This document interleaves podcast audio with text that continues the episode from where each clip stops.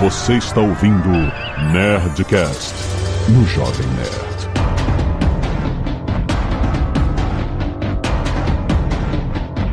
Lada, lada, lada, nerds! Aqui é Alexandre Antônio do Jovem Nerd, abrindo a porta da geladeira. Aqui é o Tucano e eu estou com uma liminar que força o grupo Jovem Nerd a me deixar gravar, tá?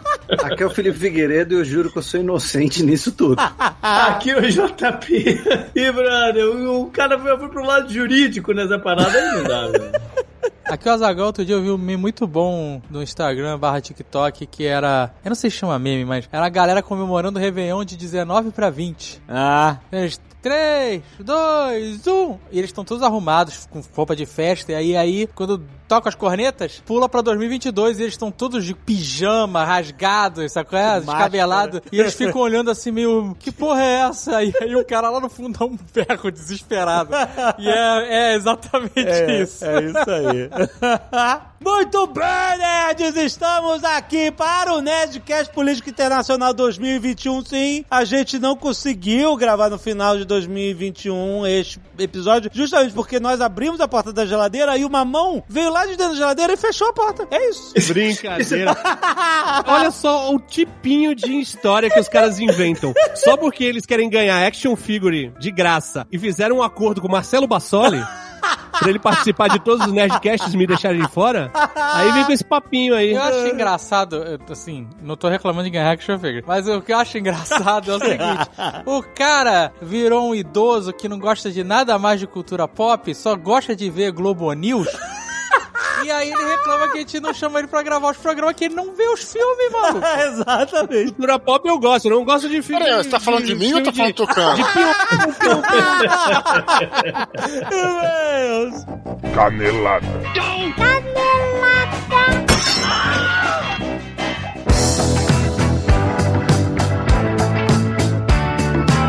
Muito bem, Zegal, vamos para mais uma semana de e-mails, hein? Caneladas. Caraca, maluco. Cara, é 2022, é o efeito 2020. Eu não sei mais o que tá acontecendo. E olha só, hoje o Nerdcast vai falar sobre 2022 se prepara, exatamente. A gente vai fazer um apanhado do que pode acontecer na economia nesse ano. Vai ser um ano bastante turbulento, né? E o que, que vai influenciar mais a economia em 2022? Estados Unidos, Brasil, tem eleição, tem tudo. Já tá publicado aí na sua timeline. Baixa aí pra você ouvir. E ó, não se esqueça que você que ainda não abriu sua conta da Nova Futura, você pode fazer isso agora, clicando no link do post. É de graça, não paga nada pra abrir conta. É super fácil. Abre a conta, faz o questionário pra descobrir a seu perfil de investidor, pra você entender os produtos financeiros que tem na Futura, pra você fazer o seu portfólio e a sua carteira. Mas, ao fazer o seu cadastro, presta atenção, você ganha um desconto de 60% no curso Operando Ações, que vai te ensinar esses tópicos teóricos e práticos aplicados ao mercado acionário brasileiro, ministrado pelo nosso querido Pepa, que você já conhece aqui há tantos anos do Nerdcast, gente. Então, pra você garantir esse 60% de desconto, você vai, abre a sua conta, tem link aí no post, e aí você manda um e-mail pra comunicação arroba novafutura.com.br. É comunicação sem cedilha, sem acento, que você já sabe, é comunicacal. É isso. Arroba novafutura.com.br. E aí você fala lá, galera, ouvi o Nerdcast, abri minha conta e eu quero esse 60% de desconto aí. Me manda 60% de desconto no curso Operando Ações, que a galera lá vai responder e mandar esse desconto pra você, certo? Promoção é válida só até dia 31 de janeiro de 2022. Então não perca tempo, já clica aí no, já baixa o Nerdcast, que já tá publicado, tá aí na sua timeline, vai escutando e já vai lá, clica no link do post, abre essa conta e manda um e-mail pra você ganhar 60% de desconto no curso Operando Ações com o nosso querido Pepa. Vai lá! Olha só, a gente quer lembrar que a gente começou o ano no. A gente no- terminou o ano. É, A gente no- tem essa tradição. A gente termina o Nerd Office fazendo um apanhado, um resumo das coisas que a gente viu, só gente, Aham. do ano passado. Certo. Né? Então o ano de 2021 termina com o que, que teve de melhor, de pior, em termos de entretenimento pro nosso gosto pessoal, das coisas que a gente assistiu no ano anterior. Exato. E no começo do ano, o primeiro programa, o primeiro Nerd Office que a gente faz é justamente as nossas expectativas Sim. do que está por vir. E 2022 tem muita coisa, filmes e séries, ó, tem muita coisa vindo. Se você ainda não viu, gente, tá lá no nosso canal do YouTube. Foi o, YouTube até destacou como um dos os- os é. conteúdos que mais engajou agora nesse do ano. Nas séries e filmes de 2022. Entra lá pra você lembrar o que, que tem pra você anotar no seu caderninho. Seu caderninho, que. Caraca. Tem uma série que eu vi agora na virada do ano que não tá lá. Qual? Servant. Ah, que série é Servente. Não sei nada, disso. É uma série da, da Apple TV. Não é, não é um jabá isso, eu tô vendo. Ah. O Eminati Shyamala é produtor executivo. Certo. É a história de uma mulher que teve um filho, perdeu o filho, e aí meteram aqueles bonecos reborn no colo da, da mulher, sabe qual é? Que boneco reborn? Esses bonecos que são igual gente, igual bebê. Ah, sei, sei, sei, sei. Sabe qual é? Sei. Realista. sei. Por ele por Aham. si só já é uma praça assustadora. Não, sim, exatamente. E aham. aí, pra ficar mais maluco ainda, chega uma babá pra tomar conta do boneco Reborn. E aí a série tem três temporadas. Na verdade, tem duas temporadas. Caraca. Ah. E a terceira temporada está pra chegar. É mesmo? Eu fiz um jabá pra Apple TV aqui, sem necessidade nenhuma. Mas é legal? É ok. Caraca. Não é terrível, não é maravilhoso, não muda a vida de ninguém, mas é uma Hum, série tá. bem feita, bem produzida. Tá vamos bom. assim. Beleza. Então Ó, fica essa dica aí, não tá, no Nerd, não tá no Nerd, no Nerd Office, mas tem Mas- muitas outras É. filmes e séries no Nerd Office. Exato. Links aí no app, ou no post, Exato. ou no YouTube. Vai lá! E se você não quiser ouvir os recados e e-mails do último Nerdcast, pode pular diretamente para... 19 minutos e 33 plantões urgentes. Quero agradecer aos netos que doaram sangue e salvaram vidas essa semana. Lembrando que tem um pedido de doação de sangue para Léo Maurício Leão no Hospital IGESP. É o Banco de Sangue Paulista, gente. Tem link aí no post com as informações. Se você puder doar diretamente para a pessoa, lembre-se, é sempre uma emergência lá na Vila Nova Conceição, em São Paulo. Gente, quem puder, vai lá. Tem informações aí no post. E quero agradecer ao Thiago Tebatini, Igor Rodrigues do O Plaquetas, Felipe Medeiros, Letícia Rodrigues, Letícia Nogueira, João Mingato, Renan Borges, Fernando Fatioli, Lucas Nogueira, Leonardo Cruz, Vitor Finotti e Jorge Reis.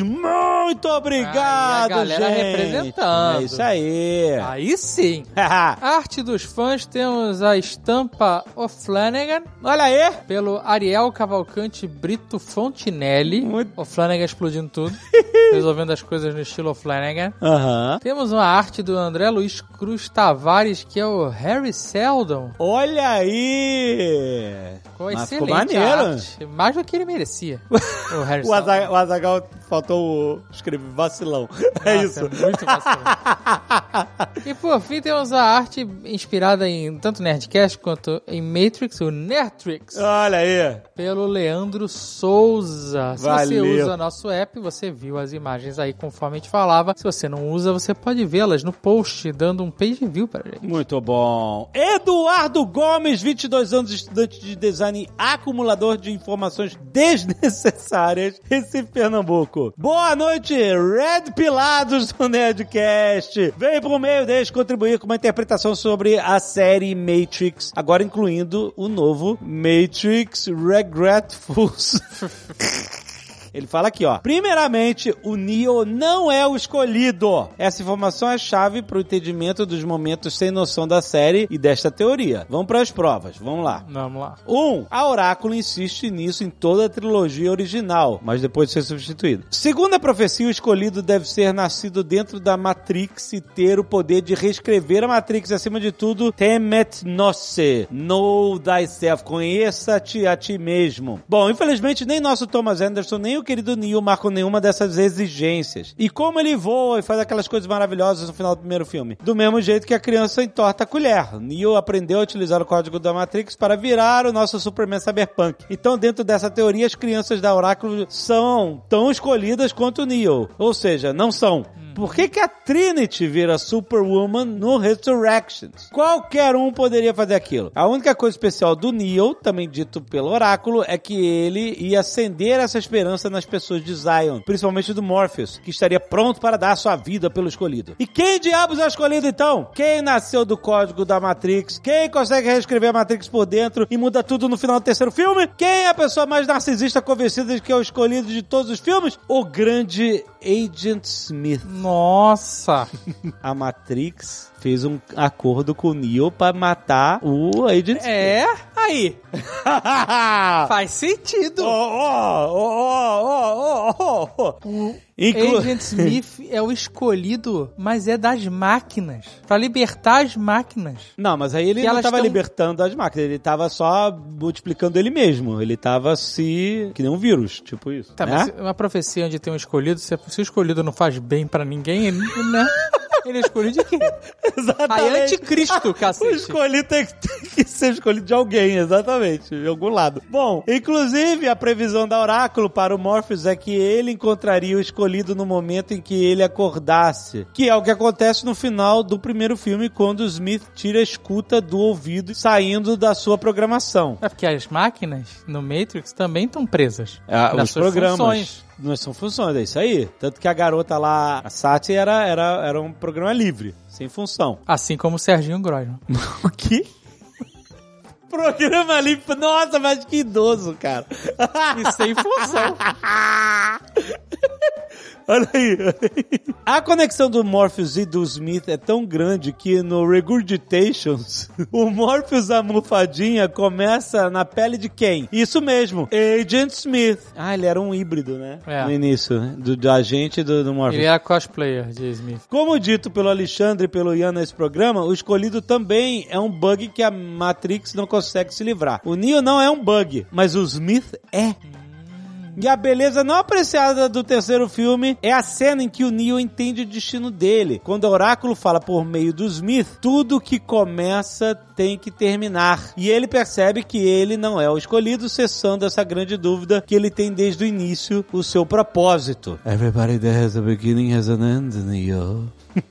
Eu lembro até. Nossa, né? Essa cena eu achei maneira. Eu fiquei empolgado. A única mentira que o Oráculo disse foi pra Trinity. Quando disse que ela se apaixonaria pelo escolhido. Ah, mas aí, porra, você tá dizendo que a parada que quebra a tua teoria é mentira? É mentira! Tudo que vale é, é- é positivo menos o- o negativo. É. Bom, é que ela se apaixonaria pelo escolhido, o que é dito no segundo filme pela própria Trinity. Enfim, esse novo filme é péssimo, porém, da maneira mais coesa possível, e foi a maior piada de mau gosto, e nós nunca evoluiremos como uma humanidade pra entender por que nós chegamos nesse ponto. Caraca, Hã? eu fiquei pensando agora sobre o negócio do escolhido, porque a gente sempre tem um escolhido. Ah, O escolhido é tá aí pra salvar, né? The Chosen One. Né, exato, o escolhido é, a- é uma figura iluminada que vem tirar todo mundo das trevas. É, uma da- parada do mito do- da, da jornada do herói lá, Mas né? e se o escolhido ele não vem pra ajudar, ele vem pra fuder?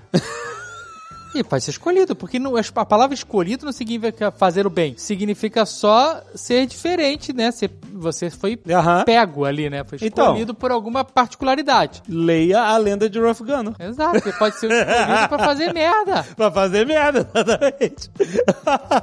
Valeu, perdão pelo e-mail gigantesco, como podcast de vocês. A cada sexta-feira é uma vontade diferente de escrever pra contribuir com as minhas humildes opiniões de merda. Não, foi maneiro, cara. Eu gostei da teoria do, do Agent Smith. Pena que ele, ele não representa nada nesse filme, né? É só um cara que tá ali. Mr.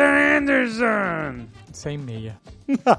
Vinícius Neves, 33 anos, desenvolvedor de software, Braga, Portugal. Aí, Olha aí! Salve, salve, Azaghal Jovem Nerd. Sobre a Bugs e o Morpheus Recasted não encontrarem o Thomas Anderson, talvez esteja relacionado ao conceito das modais. É, na verdade, o Morpheus não encontrava o Thomas Anderson porque ele estava preso dentro de um jogo, né? Mas tudo bem.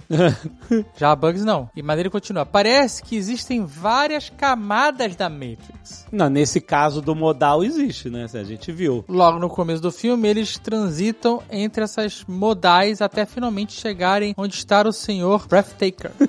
é, na verdade, porque assim, o Morpheus, enquanto tava de cosplay de Agent Smith, Hum, o Morpheus banhando, é claro. aham. Ele tava dentro de um modal, dentro da Matrix. Isso. A Ele simulação tá- na verdade, da ele tava, ele tava. Não, ele tava no modal, dentro do jogo, dentro da Matrix. Ele tava na terceira camada. Não. É. Ah, tá. Você Porque tá não considerando a realidade como a primeira camada. É, não, eu tô levando a, a realidade como zero camada. Não, então ele tá na segunda camada. Não, porque ele tava no modal dentro do jogo. Ele não tava no modal da Matrix. Você Peraí. tem a realidade. Aí você tem a Matrix. Aí você tem o jogo do Neo e você tem o modal. O modal tava dentro. Ué, o modal não é o jogo? Não, o modal é uma parada isolada do jogo. Caraca, maluco. É, realmente tava. Porque senão porque você chama de modal não chama simplesmente de jogo. Entendeu? Eu não sei.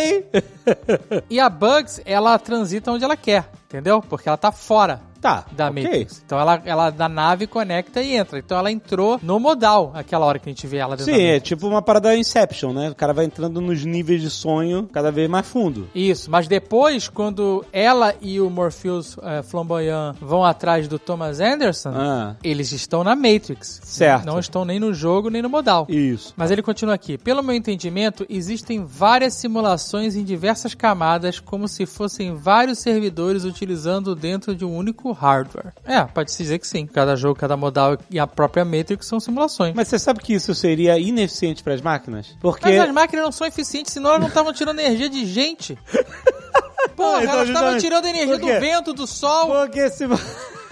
A gente já falou disso, você- gasta mais, gasta mais pra alimentar o ser humano do Não, que eu pra... sei. Mas assim, supondo que as máquinas possam tirar toda a energia que elas precisam dos seres humanos, senão a história não funciona. Se estão criando simulações dentro da simulação, eles estão pedindo mais energia de processamento dos servidores, certo? Então estão criando a necessidade de ter mais energia sem gerar mais energia. Você viu que merda que é? Mas ter é- uma simulação dentro da simulação? Mas o problema é que ele, a Matrix não controla as ações individuais das pessoas. Mas não controla, mas tá lá dando pílula azul pro cara. Mas então, mas o modal, o Neo fez por conta própria, entendeu? O jogo... Eu sei. O jogo, não, né? Pelo Eu que a gente sei. entende, o jogo foi feito pela Matrix pra desacreditar todo o rolê do Neo. Então, mas aí para pensar. Mas o modal foi feito por ele. Mas então, pensa, quando a Matrix era os anos 90, o pico da sua civilização, até faria sentido porque você não tem, nessa época, esse conceito de vastas simulações realistas dentro de uma simulação. Então, os seres humanos vivem numa camada só de simulação e pronto. Aí agora eles criaram uma caceta de uma simulação mais moderna, que todo mundo tem celular bonitinho com touchscreen, e os caras criam simulação dentro de simulação, com modal dentro de simulação, não sei o quê, e vai pedir mais energia. Essa merda é uma, uma porra de uma usina de Bitcoin que eles não têm o que fazer. A energia é demais sendo consumida pra nada. Que as máquinas não conseguem gerar mais seres humanos, cara. Ah, tá, a ele pode dizer assim. energia ah, as mas máquinas aí... começaram a guerrear entre elas. O- exatamente, olha aí, as máquinas começaram. É, mas aí você pode dizer que, ah, não, aí descobriu que o casal Neo e Trinity geravam muito mais energia. O riso das crianças.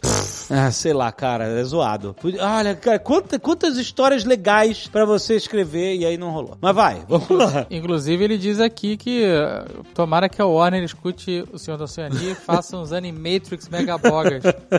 Justamente que esse cenário coexistente das máquinas com os humanos tem potencial para muita coisa bacana. Pois é! Pena que eles só mandaram um fist bump com um Decepticon dentro da nave do Bug. Exatamente, cara. Porra, tanto potencial. Diego Oliveira Fortaleza, Ceará. Sobre o morango no filme. Lá vem. com morango, lá vem o morango. Eu tenho uma teoria real do significado da fruta no filme que vai explodir a cabeça de vocês. Olha aí. Acho que Alana Wachowski se baseou na música Morango do Nordeste. Com certeza. Sim, né? Isso é uma música regravada por diversos grupos de cantores brasileiros. É uma metáfora. A música fala basicamente de amor, no caso, o amor do Neil pela Trinity e a Trinity seria o morango. Observem a letra. Ai é amor. Ai, ai, ai é amor. É amor. E diga o que ela significa pra mim. Se ela é um morango aqui do Nordeste, saibas, não desisto, sou cabra da peste. Apesar de colher as batatas da terra, com essa mulher eu vou até pra guerra. Tá bom. No caso, a frase apesar de colher as batatas da terra é uma analogia às pessoas que Neo retirava da Matrix, pois estavam presas naqueles campos e ele as desconectava do sistema. Mas o Neo nem desconectava as pessoas. Pois é, né? Além disso, existem aquelas pesquisas que revelam que a batata é fonte de energia. Ou seja, seria possível extrair energia elétrica do tubérculo, conceito que é usado com humanos no filme, já que os humanos servem como baterias para as máquinas. Os humanos são batatas. Eita, esticado. E por... E por fim, não menos importante, a parte. Com essa mulher eu vou até pra guerra. É uma referência direta à guerra contra as máquinas discutidas no filme quando Neo arrisca a segurança da cidade Io para salvar sua amada. O que acham? Na versão da música no YouTube, repare os códigos da Matrix passando. Não acredito. Não, não, não, não. não. No clipe Morango do Nordeste tem os códigos da Matrix. no fundo. ok, tá bom, valeu. Essa valeu. Essa valeu, valeu.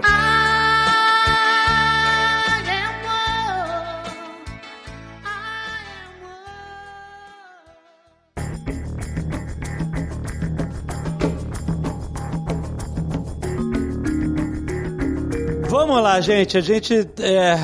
Vamos falar de 2021. É um ano gigante. Ah, Porra. Né? Porra. Angela Merkel não é mais coisa da Alemanha. Eu soube disso. Co- Coisa da Alemanha. Chanceler. Não é mais coisa da Alemanha. De quantos anos ela ficou? 16. 16 anos. Nossa, maluco. Ela só não bateu o recorde por 10 dias, sacanearam ela. É a coisa de quem? O recorde anterior era do Helmut Kohl. Ah, tá. Você tá querendo dizer em questão de Alemanha, né? Porque tem um Putin aí, já, o Putin já bateu isso, né? É, recorde de permanência no, no primeiro-ministro da Alemanha. O Putin já bateu 16, de- tá? 20 já? O Putin eu não sei porque ele foi, ele era presidente, virou primeiro-ministro, depois virou presidente de novo. Ele vai inventando cargos. É, ele alterna, né? Pô, mas agora ele conseguiu estender a de eterno, né? É o Tsar, né? É, agora ele resetou os mandatos e, e os mandatos vão ser de 7 anos. Resetou? É, porque mudou a Constituição, então resetou. Ah, que... nossa, mas que coincidência, né? Que ele tá dando uma sorte ele, né? Coincidência incrível que acontece. E Agora pensar que o cara que era lá espião da KGB batendo foto do Ronald Reagan, lembra? é, é, isso aí. Quem diria? Ele olha essa foto e deve pensar, quem diria que decisões eu tomei na minha vida pra chegar nesse momento? Quantas pessoas eu tive que matar na minha vida pra chegar nesse momento? É isso que ele pensa, né? A gente vai fazer como? Por ordem cronológica? É, acho que não necessariamente, mas vale a gente tomar algumas coisas como ordem cronológica, porque assim, o ano começou com a, a invasão do Capitólio, que eu fiquei chocado ao lembrar que isso aconteceu em 2021 e não há oito anos atrás, entendeu? Parece tão longe, cara, isso foi em 2021. Hoje fez um ano. Hoje, o dia que a gente tá gravando, não o dia que você tá ouvindo. Nossa, um ano, cara, que loucura. 6 de janeiro. Onde você estava nesse dia, JP? Só pra saber. Eu estava Ele tava com uma casa. fantasia de Yeti em Washington DC. Mas ele tava do lado do- dos policiais que estavam defendendo, porque o Yeti é uma força do bem. É, com certeza. Mas eu tava aqui em casa vendo tudo pela televisão, porque foi uma parada meio que anunciada que ia rolar, né? Foi um golpe, uma tentativa de golpe anunciada e fiquei acompanhando tudo pela televisão, né? Não, olha só, Quem vou- quer dar golpe não avisa. Essa é a verdade? Mas esse. Não, mas é- essa foi uma tentativa de golpe. Os caras tinham tanta confiança que ia dar certo que anunciaram que ia dar um golpe. já estava se arrastando desde as eleições, no final de 2020, o Trump, né, acusando fraude, aquelas coisas. A gente viu isso, um monte de palhaçada de, é relacionado, né, sem prova nenhuma de que havia fraude na- nas urnas, ficou remoendo esse assunto até o momento em que, no dia 6 de janeiro, é que no Brasil não rola isso, né? A parada do colégio eleitoral nos Estados Unidos é isso. A votação popular elege os delegados de cada estado que vão lá votar no presidente. É isso. É uma eleição indireta, assim, de uma forma. É, É uma eleição indireta porque, como o colégio eleitoral inclui os assentos do Senado, que não são calculados com proporção à população, isso acaba distorcendo a representação. Então, sim, dá pra dizer que é uma eleição indireta. Então o que que acontecia? Tinha um papo de que, no, isso ainda no final de 2020, tinha um papo que não necessariamente o delegado do estado precisa obedecer à votação popular na hora de votar lá em, em quem vai ser o presidente. Acho que tem histórico de acontecer, né, uma ou outra vez, uma discrepância né, entre o resultado e o voto do delegado. Isso é muito mal visto, porque, né, justamente, a ideia do processo democrático é você obedecer à vontade do povo e tal, em cada estado e tal, mas tava rolando esse papo de, ó, os delegados pode ser que não obedeçam o pleito, né, pode ser que eles armem um golpe constitucional, né, ou seja, que estaria dentro da Constituição, mas seria uma coisa absolutamente imoral de não obedecer o pleito. E aí votar. Só que Eles obedeceram o pleito, votaram, elegeram o Biden e no dia 6 de janeiro seria o dia da consagração desse resultado, onde o vice-presidente, que é o presidente do, Do Senado. do, do Senado, né? Onde o vice-presidente vai lá e bate o carimbo lá. Diz fala assim: é isso mesmo? Ratifica. Ratifica o resultado. O que aconteceu nesse dia foi que o Trump, vendo que toda aquela narrativa de fraude, nada disso estava dando certo, a última cartada dele foi incitar o povo a impedir que o vice-presidente chancelasse o resultado das eleições. E ele ficou até incitando o próprio vice-presidente, ele falando, ó, se ele for corajoso, se ele quiser fazer o que é certo, ele não vai chancelar esse resultado. E ficou isso. Se ele for leal, tinha muita noção do, da lealdade. É, isso aí, isso aí. E nessa época, tava todo mundo falando assim, olha, esse cara é um louco, tá? Até é, republicanos de nome, né, estavam assim, ó, too much, é demais isso aqui. O cara tá fazendo pouco da nossa democracia, sabe? Ele tá querendo demolir o processo democrático do país, jogando fake news, jogando, incitando as pessoas a acreditarem nessa realidade paralela que ele criou. E aí, nesse dia, ele vai às ruas e ele incita diretamente as pessoas a irem ao Congresso Faz um discurso. né, faz aquele discurso todo e tal, fala assim, vamos lutar pela América e tal, vamos marchar e tal, e... Vamos marchar, né? Vamos marchar. E a galera foi marchando mesmo. E aí ele, é, e aí ele foi pra Casa Branca,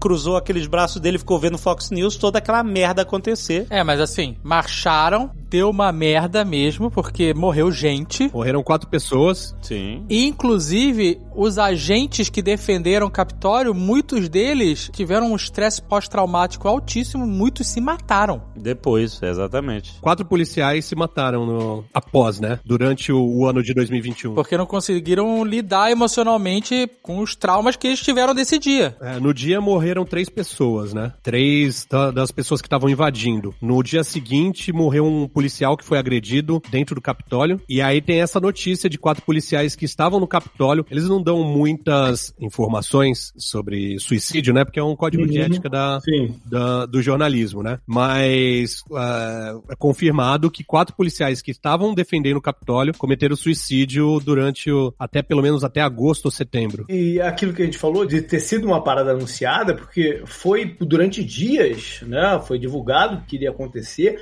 Ainda assim, o policiamento na, na área não foi é, reforçado como deveria, ou seja, não levaram a sério o negócio, né? Porque quando teve a manifestação do Black Lives Matter, meteram, porra, um batalhão na- em frente à parada. Guarda Nacional. É, esse dia não. Ou seja, não levaram a sério, né? O que poderia acontecer. Não levaram a sério ou foi deliberado? Não, não levaram a sério, porque isso independia do, do Trump. Porque foi pedido, porque depois que começou a dar merda, foi pedido reforços e demorou pra caramba, eu tô né? falando antecipado, uma coisa planejada, assim, de reforço policial. Isso não foi. né? Depois sim, é que aí foi, demoraram pra aprovar a parada. Aí depois agiram, né, rápido. Até agora ainda tem brotado novas notícias. Hoje mesmo surgiu uma notícia relevante demais, porque eles encontraram naquele mesmo dia uma bomba lá nos arredores do local onde era o comitê do Partido Democrata. E hoje, só hoje, um ano depois, foi divulgado que a Kamala Harris, ela é a vice-presidente eleita, estava dentro do local onde colocaram a bomba. Ninguém sabia disso. Então,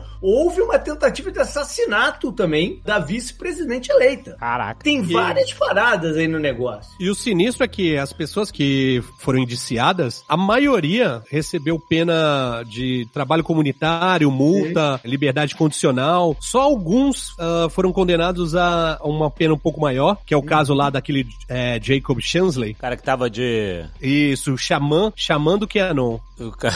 No meio da parada tinha a galhofa, que era essa galera, mas também tinha paramilitares lá, no, e- e- É. ex-soldado, então tinha, era uma coisa articulada. Esse cara ficou mais conhecido porque ele representa o tipo de maluco, né? Que faz essas paradas. Um job que eu queria ter pra minha vida: ser redator do QAnon. Não, porque você pode escrever as teorias mais bizarras que ninguém vai acreditar, mas essa galera acredita. Que nem a última que era no dia do assassinato do John Kennedy, em Dallas, ia ressuscitar o John Kennedy Jr., que não morreu lá, ele morreu no acidente de avião, mas ele ia ressuscitar, ia aparecer pra todo mundo pra declarar o Trump como o rei da América. E tinha gente esperando, brother. Tinha gente na, na frente do prédio lá que o Lee Oswald atirou, esperando o John John aparecer pra nomear o, o Trump rei do mundo. Do... Caraca, cara. Velho, você pode escrever qualquer coisa que o cara vestido de xamã dos Estados Unidos vai acreditar, cara. Mas por que o Esse- maluco do Partido Democrata ia ressuscitar e declarar o Trump o rei do mundo? Pois é, tem isso, né? e o, o xamã do QAnon foi condenado a 41 meses. Pô, teve policial que foi morto, né? Foi espancado. E poderiam ter sido condenados ou acusados de levante, né? De revolta, essas paradas. Ninguém foi, até agora, condenado por isso. É importante colocar isso, que muito se focou no- no- no- nos caras mais caricatos, nos birutas, né? O velhão lá com os pés na, na- na- na mesa da Nancy Pelosi, o cara do Roubando cerveja, né? Não, É, e, é- cara- e essa é uma parada. O cara que essa é uma cagou- parada- o cara que é cagou no corredor. sinistra. Essa, essa que o Felipe tá falando é uma parada sinistra porque envolve segurança nacional. Os caras tiveram acesso ao computador da presidente do Congresso, cara. É, Mas é. importante destacar que ali tinha muita gente muito É. bem equipada, gente com treinamento, tinha maluco com colete balístico, vários caras com zip ties pra prender senadores, Aham. né? Então, assim, cara com armas brancas, armas de fogo não chegaram a ser usadas, então não sei, mas armas brancas certamente tinha. Então, mas olha só, é, não querendo diminuir a importância disso, porque esse tipo de equipamento no Brasil ele é muito difícil de ser adquirido. Aqui nos Estados Unidos, você entra em qualquer loja de caça, sabe qual é? E você compra tudo isso. Você compra fácil essas paradas de colete, compra internet, você nem entra na loja de caça, compra no Walmart essas paradas, sabe? Eu não tô diminuindo, mas tô dizendo que o acesso a esse tipo de coisa aqui é terça-feira, literalmente. O cara passou no mercado antes, sacou? pra comprar zip tie, essas paradas de, de- É, mas sim, era tudo premeditado. Os caras estavam com um objetivo e não era só fazer bagunça e bater panela, sabe? E financiados, né? Premeditado barra financiado, né? Também. Veio gente de vários estados, né? Sim, Não era só a galera local. fretados, é, é, foi uma parada financiada. Foi de fato uma tentativa de golpe. Meio estapafúrdia, mas foi uma tentativa de golpe. Mas isso aí não cai como crime de traição, não? Cairia. Ah, ah, mas cadê a vontade política de chegar em quem financiou o negócio? Né? Esse que é sempre O Ben, não, o Ben não tá preso ag- agora, nesse momento. O Ben não tá preso ou tá solto? Tá Ele tá solto e solto. entrevistou o Ernestão esses dias. Que O Ernestão Ele tá falou que o solto. Bolsonaro se rendeu ao Big Center. Big Center. Maravilhoso. Agora, isso é uma coisa curiosa também, né? Porque a gente tá falando aí de punição e de como legalmente as pessoas têm sido aliviadas. Talvez a maior consequência para as pessoas que tiveram envolvidas no negócio tenha vindo do setor privado. Porque o- a- as empresas que. grandes empresas que empregavam boa parte dessa galera que tá lá, mandou embora esse, esse povo. Né? Então, todo aquele discurso liberal, né? De pró-mercado, não sei o quê, quando a empresa manda embora, aí negocia. Né? Ô, É, mas é. o direito de, de não sei o quê, pô, a empresa também tem o direito de não querer. Tinha uns malucos lá que estavam com o crachá da empresa que trabalhava, cara, ainda, ainda no pescoço, entendeu? Então foi, foi até fácil pra identificar e mandar o cara embora. Mas aí não, aí tá indo contra o, o, o direito da Aí é perseguição, aí é perseguição. É, No final, eles querem só que o mundo seja exatamente do jeito que eles querem. Sim. Não do jeito que a própria teoria deles eh, rege, né? É, é isso aí.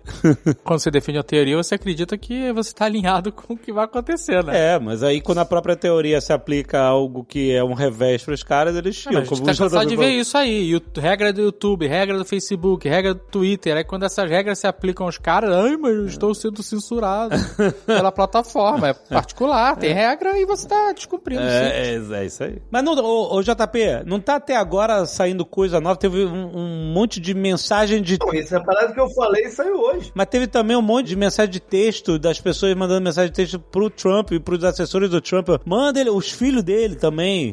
Manda ele, ele ir pra TV e, e parar com essa merda, que tá dando merda, né? E ver um monte de mensagem disso de, de um monte de representantes, até republicanos mesmo, falando pro cara agir e descruzar aquele braço dele e intervir, né? O que aconteceu, só que mais tarde, né? Não aconteceu? Sim, foi inevitável, até porque nenhum golpe de Estado no mundo funciona se, o... se os militares não estão envolvidos em quem tá dando golpe, né? E os militares americanos falaram que, não, que porra é essa, né? Não, isso não vai acontecer. Então eles acabaram tendo que tomar providências, né? Então, Mas o Trump tem costas quentes, ele, ele não vai. Você acha? Ele não vai se respingar nele, né?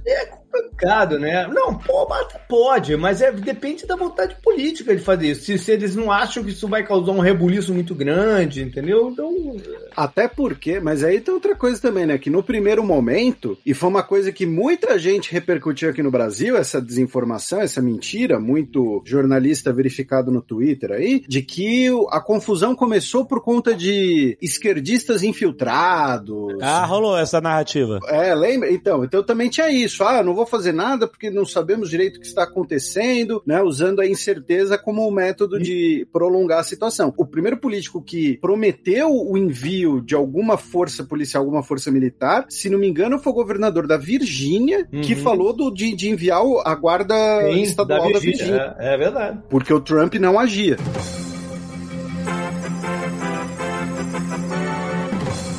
Se for seguir uma ordem cronológica, eu acho que a gente passa pro o golpe de estado de Myanmar, antiga Birmania. E esse foi um golpe de Estado que aconteceu de verdade, né? Esse Teve a- rolou. É, a Embora mulher a imagem mais- com- é. A imagem mais emblemática do golpe de estado é, é a professora de aeróbica dançando. com os tanques passando, né? Fazendo a curva ali. né? Caraca, o mundo, maluco, ele tá muito distópico. A gente chegou lá e a gente não tá percebendo. Ah, lógico que estamos percebendo. Mas tá demais, cara. Tá tendo golpe de Estado e as pessoas estão fazendo TikTok. Todo dia eu não sei o que, que tá acontecendo no mundo, velho.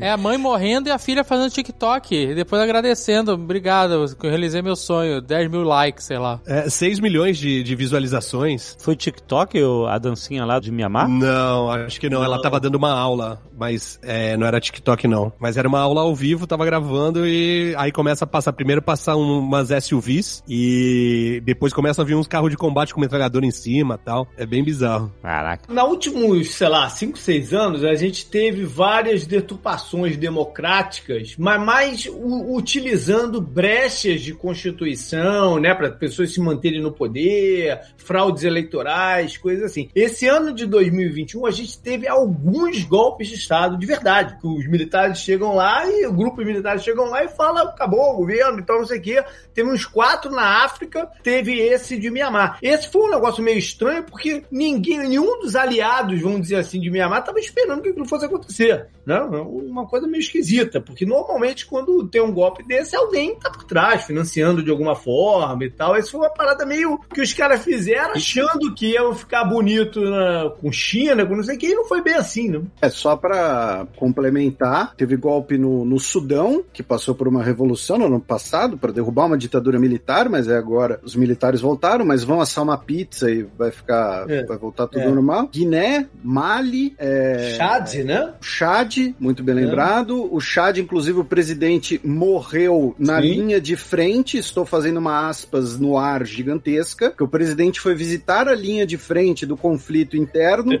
e aí um morteiro caiu bem onde ele estava. Meu Deus, é, é- é muita precisão, assim, é uma mira fodida. E Mianmar, que teve a dancinha. E no Mianmar teve também uma certa desinformação também, né? Porque a galera começou a, pelo menos nas redes sociais, eu vi começando, é, porque não sei o que, tiraram a presidente, ela é prêmio Nobel da Paz. Aí logo depois começaram a falar assim, não, mas ela é uma genocida. E aí começou, aquele, é começou aquele a... negócio, né? Ela ganhou, ela ganhou de fato um prêmio da paz, mas depois foi ver que ela também tinha fazia as paradas dela, né? Porque tem, tem uma segmentação étnica lá dentro com os Rohingya e tal, e não levaram em consideração na época que deram o prêmio, não levaram em consideração o que aconteceu, cara. Até porque escalonou muito depois também que ela ganhou o prêmio, né? É como Aham. o caso lá do cara da Etiópia também, que ganhou um prêmio Nobel e depois tocou a zoeira toda lá de uma guerra que já tá dois anos, Felipe, rolando, não? Ou, ou mais é, um, até, um- não? é, um ano, e- um ano e meio, mais ou Um ano e menos. meio? O Abiy Ahmed ele ganhou o Nobel da Paz porque fez a paz com a Eritreia. Ninguém disse que Pois ele é. não podia encher de porrada dentro. Ele falou, o Nobel da Paz é porque você fez a paz com a Eritreia. Beleza, aqui dentro vou, vou, vou Mas dar não de ser um caso parecido, né? A outra conseguiu fazer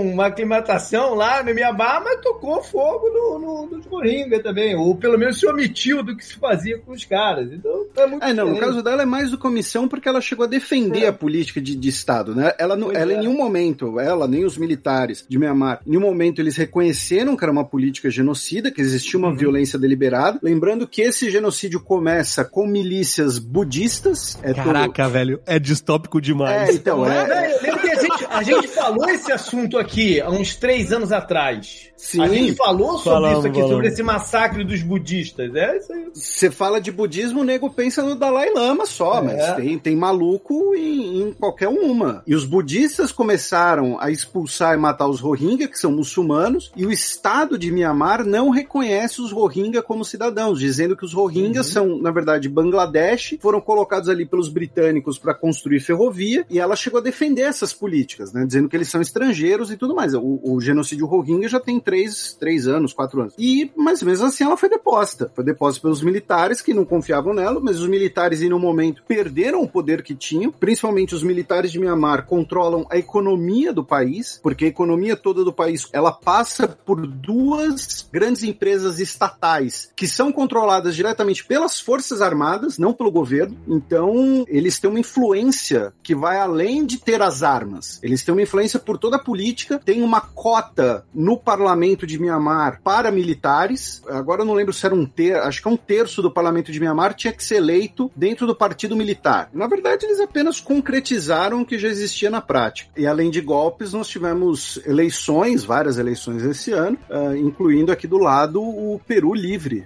eleito. É, eu tentei, tentei. Não deu certo. É, Dudu, o- o- Tô aqui quietinho, não, tô quieto, tô quieto. não, mas é o nome do partido, um Pe- Peru Livre, e o slogan era por um Peru mais grande, Caralho, cara. Chapa do Costinha. sucedendo o Pepeca. O Pepeca, pode crer. qual foi do Pepeca? Era um outro O, partido. no- o nome do cara é Pedro Paulo Kudzinski, então a sigla dele era PPK. PPK. Olha aí. Mas todos eles têm sempre uma coisa em comum. Todos acabam presos, né? Todos os presidentes do Peru acabam No, presos. o Peru é foda. Tivemos constituinte eu no Chile. Dentro, tô por fora desse assunto, tô, tô por dentro. Tô por fora. Aí ele veio, aí ele veio fazer o serviço. Ele está de volta. Olha só, seguindo mais ou menos a cronologia, em março teve uma parada muito interessante, muito relevante, que foi o navio do Ever Given virando lá no, no, no canal de Suez. Virando não, encalhando. Encalhando, pois é. Se ele tivesse virado, a gente tava até hoje. Não, não, não, virado de lado, né? Ele encalhou porque ele meio que virou de lado. E aí interrompeu o fluxo. Ele falhou na manobra, na baliza. O Gustavo lá no podcast explicou como isso aconteceu e como é possível que isso aconteça mais vezes pela diminuição do nível de água, uma porra, uma porra maluca assim. Então, o problema, na meu ver, não é a diminuição do nível de água. O problema, meu ver, é esses navios gigantes. Porque passa com um dedo de cada lado do canal, cacete. A gente ah, talvez não tenha a mensuração exata de um navio desse porte, tá? Imagina que um porta-aviões americano daqueles nucleares, né, da classe Ford, ele mede 337 metros. E é é uma cidade, né? É gigante. Sim. Tem o Wonder of the Seas, que é o maior navio de cruzeiro do mundo, cruzeiro. tem 362 metros de comprimento. E essa porra do Ever Given, ele tem 400 metros, velho. Ele é maior do que o porta-aviões, maior do que o Wonder of the Seas. Ele tem 400 metros de comprimento. É muita coisa. Ele tem capacidade pra 20 mil containers. Aí essa encalhar e tal, acabou que eles, eles liberaram antes até do que eles temiam, né? Que fossem conseguir é, soltar o bicho. Mas foi um prenúncio do- do- da grave crise de abastecimento que a gente teve no segundo semestre. Supply chain. É, foi brabo, tá sendo ainda, né? Hoje mesmo fui no mercado e tinham várias prateleiras bem A, vazias. a crise, a crise dos containers é porque todos os containers estavam nesse navio? Não, não, não, não.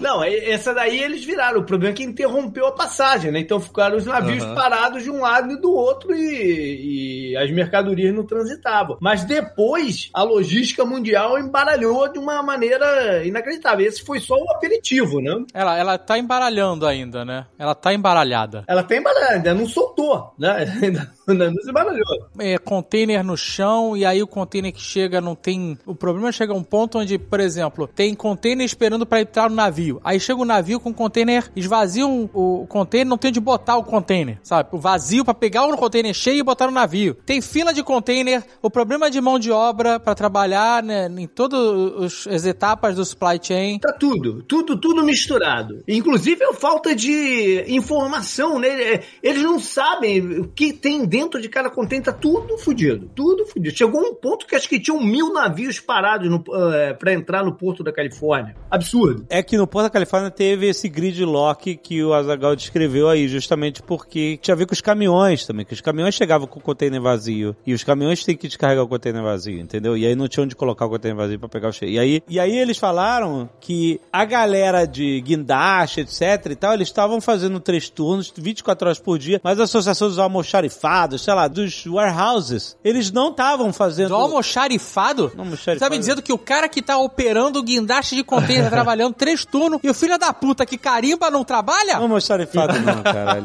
Porra! Pô, assim, um- Deixa o cara do guindaste descansar e deixa o malandro do carimbando, porra.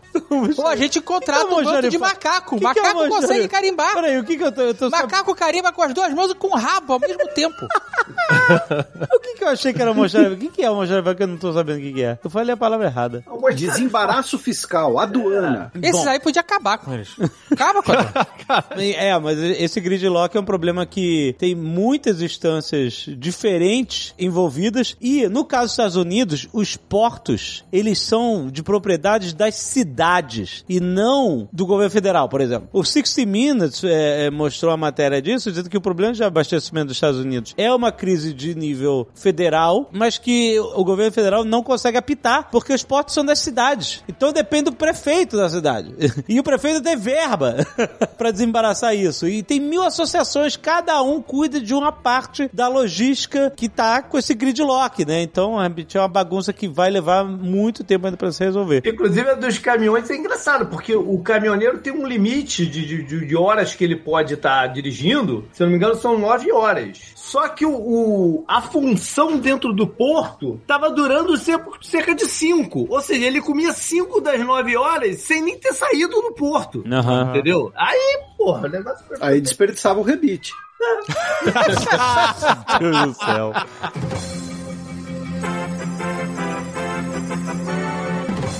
Tem outra parada que eu li no mês passado, no mês retrasado, novembro, também que complicou ainda mais o, o- a cadeia mundial de, de comércio, que é os navios que estão desaparecendo na China. Desaparecendo? Tipo, do Triângulo das Bermudas? Não desaparecendo como Triângulo das Bermudas, mas desaparecendo do radar. Não é do radar também. Desligar o Todo transponder? É, desligar É tipo o isso. transponder. Os navios, todos os navios que levam carga, tal, cargueiros, eles têm um sistema de que você pode rastrear ele qualquer lugar do mundo. Aham. Entrou em vigor uma no- nova lei de dados no, na China, provavelmente é por causa disso, que os, os navios do mundo inteiro, quando chegam na China, imagina qual é o tráfego de navio na China. Porra, todos. Eles desaparecem de todos o- os monitoramentos do mundo. Porque não pode usar o. Alguma coisa assim. E aí, na- nas últimas três semanas da segunda matéria que eu li, em novembro, tinha caído o número de navios rastreados em 90%. Então tava um monte de navio perdido na China, que ninguém sabia onde tava. Uma experiência que eu tive em relação à, à- à internet da China, nunca fui na China ainda. Quando a gente tava voando do Japão pra Dubai, passava no espaço aéreo chinês e o voo tinha internet durante o voo. Mas quando a gente tava em espaço aéreo chinês, não podia ter internet no voo. É, eles desligavam. Sinistro, alguma legislação lá. É, essa parada do navio também acontece em outros lugares, né? Mas aí porque os caras desligam mesmo o, o negócio pra não ser rastreado, é diferente, né? Tipo assim, quem vai fazer negócio com o Irã, aí desliga a parada, encosta lá no Irã e aí reaparece umas oito dias depois, entendeu? Lugar do mundo. Ah, Vou levar um- uma carguinha de urânio. É. e- É, o, o- o João Dória já perguntou aqui quem foi a Dubai. Ai, cara. Esse tá com o transponder desligado do- também na cabeça, né? Você sabe que o negócio da Ever Given teve ainda uma anedota de que antes do navio entrar no, no, no canal de Suez, ele teria desenhado uma piroca no GPS. No, É, é, possível. O cara ligou o transponder, desenhou Não, uma não, não. piroca, encalhou na... Não, não. Então, a história que estavam contando era essa: que o navio teve que esperar pra entrar no canal. Enquanto ele esperava, sabe quando aqueles movimentos de GPS que fica o desenho do. Sim, do- do- sim. Tem gente que, corre fazendo desenho. e que ele teria teria desenhado uma piroca e aí depois ele entrou. Mas aí já. já Entrou mesmo, a piroca entrou mesmo. Então, essa que era a grande história, a piada que é relacionada a isso, mas que depois foi desmentido com um relatório completo de todos os movimentos que o barco fez e por quê. E realmente, assim, foi uma coincidência. Uma piroca acidental. Uma piroca acidental, exatamente. No... O que acontece? Eu até tuitei sobre isso, porque eu, né, quando você acompanha esses movimentos de navio, e assim, eu não sou nenhum especialista, mas eu, eu, eu tenho conhecidos na área, porque eu trabalhei, né? No, meu primeiro trabalho foi no Museu da Marinha. E o que acontece? O navio, como até mesmo vocês falaram, é um navio gigantesco, ele não consegue manobrar em espaço pequeno. Só que quando ele fica fundeado, né? Quando você baixa a âncora, ele gira com a correnteza, e a correnteza ela é circular. Então ele vai fazendo um círculo aqui, outro círculo ali. E aí, dependendo da imaginação da pessoa, se você tem dois círculos muito próximos e uma coisa mais elipsal no meio, né, fica parecendo uma, uma piroca, mas é, é culpa da correnteza, não é o navio que ficou dando cavalo de pau pra desenhar uma piroca. Cavalo de pau. É. Aí é uma bela piroca. Imagina o cara vendo isso na tela e falando: quem desenhou carelinhos marítimos no meu GPS? Caralhinhos nadadores Nadadores! no meu canal de Suez. Eu já vi um navio da Cavalo de Pau lá no Rio Mississippi, cara. O quê? Ali na, na área de New Orleans, tem um momento que o rio faz uma curva sinistra, quase 90 graus, que é bem em frente ali o, o Riverwalk. Então, pro navio fazer a curva, ele tem que meio que dar um cavalo de pau pra virar e entrar lá, entendeu? E seguir na... Era, era Mar de Gras, né? Márcio, tem mais alguma coisa? Eu fui vacinado. Nos Estados Unidos. É por Estados Unidos. Isso é, um política big deal do, internacional. isso é o big deal desse ano. É. A vacinação. Não, sim, é verdade, é verdade. A, vacinação começou por aqui em, ja- eh, em dezembro do ano passado, mas se ganhou volume mesmo nos primeiros meses do ano, né? E, E ela no Brasil, mudou, em vacinação aspecto, recorde. O Brasil saiu atrasado va- mudou o aspecto. por todas as questões, e todos os e-mails. Por, por- Todos por os todos os e-mails da Pfizer não né? respondidos, nem visualizados. Imagina, não abre não, pode ser corrente, pode ser corrente. Pode ser corrente. Ai, que horror. Mas apesar dos pesares, o Brasil correu por fora e vacinou pra caralho. Isso são décadas de, campanha de vacinação com o Zé Gotinho e o caralho, maluco. Pois é, exato, é, é. Aí nem o filho da puta vagabundo conseguiu impedir. A gente trouxe uma estatística ano passado, antes de começar a vacinação. Ano passado, que eu digo em 2020, a gente tá nessa mesma parada aí do, do- do ano passado. ano- É, é, no. É. Mas em 2020, sobre propensão das pessoas a se vacinarem. E a do Brasil era muito maior do que qualquer outro lugar. Muito maior. Pois é. Aí, é, eu lembro que tinha alguns lugares que até me espantaram, assim, tipo, o Japão era só 44% das pessoas que queriam se vacinar, enquanto no Brasil era, sei lá, 90 e tanto, entendeu? Alguma coisa assim. Europa, Europa na- Europa. Europa pra cá. Outro dia tava tendo protesto de antivax em Amsterdã, terra do Tucano aí. Os caras levando borrachada de polícia, cachorro passando a lambida. A galera reclama da polícia de São Paulo aí, do PSDB. A de Amsterdã é mais feroz, maluco. Pô, o cara soltou o cachorro no maluco, o cara não vai tomar vacina do Covid, mas vai ter que tomar de rabo. O pau comeu na França também, e na Alemanha e vários Mas, outros. em compensação, nossos patrícios deram exemplo. É verdade. O país mais vacinado do mundo. E a Espanha não ficou atrás, não. Não, a Espanha não tá ficou, colada é. ali. Ibéria, Ibéria pra sempre. É, da, da Europa, Portugal, Espanha e Islândia, que são os três que, que Ah, também você Mas vacina é 5 fácil, pessoas tem na 10 Islândia, já é pessoas. 90%. Islândia, porra. Israel não tava nesse páreo? Não, Israel Não, é mas, ó, Europa, porra. Ah, não, você tá falando de Europa, tá? É. É. É, não, Israel foi quem deu o pontapé, basicamente, da vacinação em massa. Tem um amigo que mora na Suíça que ele falou lá, metade da população não, não quer. Caraca, mano. E ele falou assim, não é, não é nem que seja um antivax é, em geral, mas essa eles não querem, porque ele falou que ah, sou não sou cobaia, tal, não sei o quê. Nossa, cara. Problema seríssimo, cara, numa, na, na Suíça. Vai ser cobaia do vírus. É. É, é isso aí. E vai levar um monte de gente junto, que não tem nada a ver com isso. Põe a vacina dentro do chocolatinho lá na Suíça, ou num, num relógio, Da raclete. Bota na raclete. num, num- num canivete, sei lá. É, mas então, felizmente no Brasil, a cultura da vacinação é uma coisa perene. O Brasil é tão pitoresco, né, que até os propagadores anti-vax tomam vacina.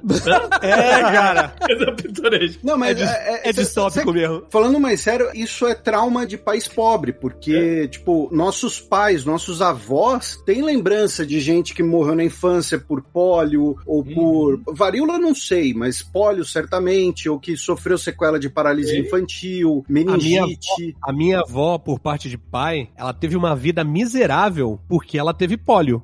E eu digo miserável não só pela dificuldade física, pela discriminação que ela sofreu. Ela não pôde estudar na mesma escola do que a irmã dela, porque ela- era aleijada. Falavam que ela não podia ter filho. É, ela foi casar com 40 anos de idade, quase, porque as pessoas falavam que ela não podia casar. Ela sofreu pra caralho, tá ligado? Por causa de pólio. Exato. E, Mas porra. isso que, o, isso que o Felipe falou tem, toda, tem todo sentido. Se você pega também, por exemplo, a propensão de vacinação na África é autismo. A galera quer por quê? Porque eles estão acostumados a se vacinar também. É contra a febre amarela, contra uma porrada de coisas. Faz E, parte e- da e vida. tá viva na Né? memória a merda que é não ter vacina. Exato. A Alemanha, que erradicou a varíola ainda no século XIX, por exemplo, tem um puta movimento antivax porque os caras não, não, não tem mais no tecido social deles que quer um mundo sem vacina. Daqui a pouco não vão ter nem mais no tecido social o que, o que aconteceu no Holocausto, as coisas todas. Imagina a vacina no, no outro século, É, você tá a inventando isso porque você faz parte da mídia que, que- Globalista. é, da mídia globalista que inventa essas coisas. Jo, O Jorge primeiro Soros tomar- me financia. Jorge Soros me financia. O Podnext é financiado pelo Jorge Soros. Repasse.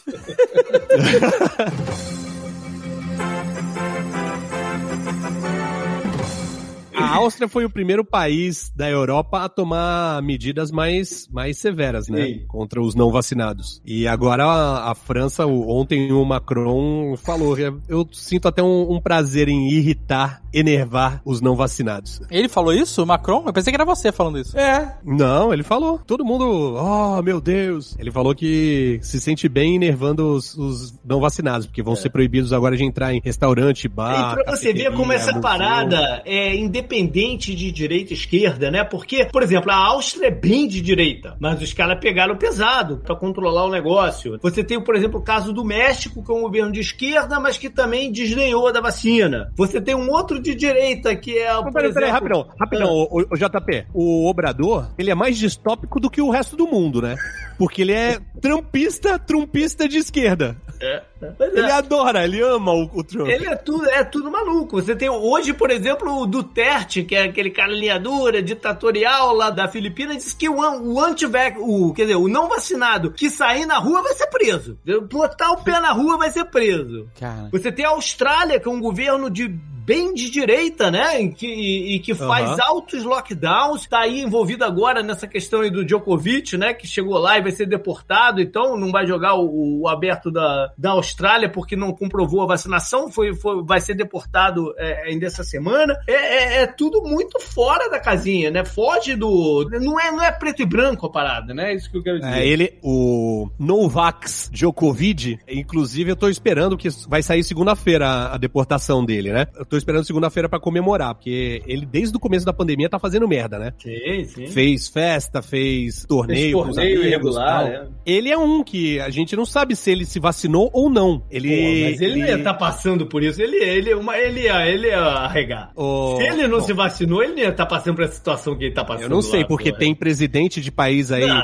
subequatorial que também diz que não vacinou. A gente não sabe, porque tem sigilo de 100 anos na carteira de vacinação. É, É, vacinação mas esse, no esse no máximo, esse no máximo, pô, desdenhou de entrar no museu em Nova York, não deportado lá, ficar preso no quadro de hotel e ser deportado, né? Já que o, o senhor começou o programa falando notificação jurídica, vou dizer aqui que o meu amigo Matias Pinto vai mandar uma notificação jurídica pro senhor sobre direitos autorais de Novax Djokovic, tá? É, o Foi ele senhor- que inventou? O senhor se prepare. Foi ele que lançou? Diz ele que sim. Não Eu sei, não tinha- eu, tô, eu- eu tô semeando a Eu discórdia. vi circulando, eu vi circulando no Twitter, mas se foi o Matias, Deu crédito. fica aí deu o crédito, fica o crédito, fica o crédito aí. Internet é isso aí, jovem. A internet você pega, usa, não sabe de quem é. Quando vê, o bebê tá falando, ninguém viu. Mentira, agora tem NFT. Essa foi outra parada que rolou com força em 2021, né? O NFT. É, NFT do macaco. Do macaco? De tudo, não só do macaco. Ah, mas é que o macaco é o mais famoso, né? Qual é do macaco? É um artista que fez uma série de ilustrações de, de macacos. A Adidas usa uma na, na, na capa do perfil deles. Ah, Uma delas chegou, sei lá, na casa de, de 300 mil dólares. E aí teve alguém, não lembro quem, foi um rapper nos Estados Unidos, falou: Nossa, tô É em o dúvida. Eminem. É o Eminem. Tô em dúvida se eu compro uma casa ou se eu compro um JPEG de um macaco. ah, Dizem que ele comprou por 2 milhões e 600 mil. O macaco? Ah, o NFT. Ah. caraca. Se fosse o macaco, eu acho que até valeria. Se fosse, sei lá, um chimpa, um É, não é nem um macaco. É um JPEG Mas é representando NFT uma não, ilustração de um macaco. Essa parada do macaco, teve um cara que tinha um macaco desses, que é uma série, né? Não é um só uma, uma arte só, são uma série de arte. O cara era dono de uma dessas. Aí ele ia vender por 150 mil dólares, eu acho. Ia botar nesses leilões de, de macaco aí. Só que ele escreveu errado. E ele botou lá 1.500 dólares, lance mínimo, sei lá. Ah. Quando ele viu, ele falou: Puta, botei. Já era, já tinha comprado. Porque tem os robôs que ficam comprando essas paradas. Caraca. Essa parada do NFT é brincadeira de máquina. Não tem gente envolvida. é só máquina. Isso aí é a Matrix tomando vida. Aham. Porque a, a JPEG exclusivo só faz sentido para inteligência artificial. Lançamento de tênis tem isso também, tá ligado? o que? Sneakerheads lá? Sim. Ex- é, existe um submundo de colecionadores de tênis, né? Não, não chama de submundo. Não é submundo. Não é submundo? Ih, ficou ofendido demais, hein? Não. Caraca, o Ficou cara é, é adicto, colecionador adicto de tênis. Meu Não. Deus, se revelando. Não, não é um hobby. É uma parada de colecionador, brother. Ele comprou, uma- o Jovem Nerd comprou uma casa no condomínio Mentira, aí, só pra mentira, guardar os cara. dele, cara. Pra guardar os All-Star. Não tá, caraca, fodeu. Ele tem um adesivo da Supreme na, na porta do, do, do closet. Se eu fosse colecionador de tênis, eu ia ter só quichute. Eu ia comprar todos os quichutes do mundo. Todos iguais, né? Exato. Seria foda se tivesse um quichute da Supreme, hein? Teve uma época que eu colecionei latinha de cerveja, mas eram todas iguais também. Fazia pirâmide, né? Fazia. Era bonito. Isso. Era arte. Era street art, porque o Tucano fazia pirâmide de cerveja e depois destruía. Ele era um artista contra a cultura máxima. E não era pirâmide bidimensional, eu fazia Keops mesmo. É, não, era um negócio de maluco. Eu Não era, eu- por isso que eu falei pirâmide, eu não falei triângulo. É. Mas saiu o tênis da Adidas do Toalhinha, que é o meu personagem preferido de South Park. Saiu? E aí. Aham. kids gonna get high? Isso, ele mesmo. A toalhinha, sei lá. E aí eu, caralho, quero, botei no Stories. Aí um ex-aluno meu, que é fã, inclusive ouvinte aqui do Nerdcast, Cara, se a pessoa mora em Santos, ela tem entre 20 e 30 anos, ela é ex-aluno do Tucano. Pode ser, pode ser. Mas é, é, ele perguntou se eu queria que ele ficasse na fila, porque ele, ele compra esses tênis assim, ele tem coleção. E aí eu, não, velho, isso aí vai, vai custar caro pra cacete, é edição limitada. Eu fico aqui com o meu, meu bamba mesmo. Meu bambo. Bambo. Mas quando vende, é caro, porque o que eu sei é que a, marca ela lança o tênis pelo preço de mercado. Pelo, né, um, um caso de, um, de uma Vans, de uma Adidas, o que seja. É, tem as marcas de tênis que são super caras, mas essas convencionais, o preço de lançamento é o preço convencional. Não que seja um tênis barato, não tô dizendo isso. Mas é um, não é um Aham. preço astronômico, só que é, um- é uma edição limitada. E aí o preço explode porque ele sai de. Né, exatamente, teu aluno aí, teu ex-aluno, fica na fila, porque essa parada acaba em 24 horas ou menos. E aí que vira um Menos, mercado é. paralelo e o preço vai pra puta que pariu, entendeu? Você lembra do Nike Air Mag, que é aquele que era do De Volta ao Futuro, que foi lançado, aquela edição limitada? Hum. Você tem, né? Não, caraca, imagina. Na casa do lado, junto com os All-Stars.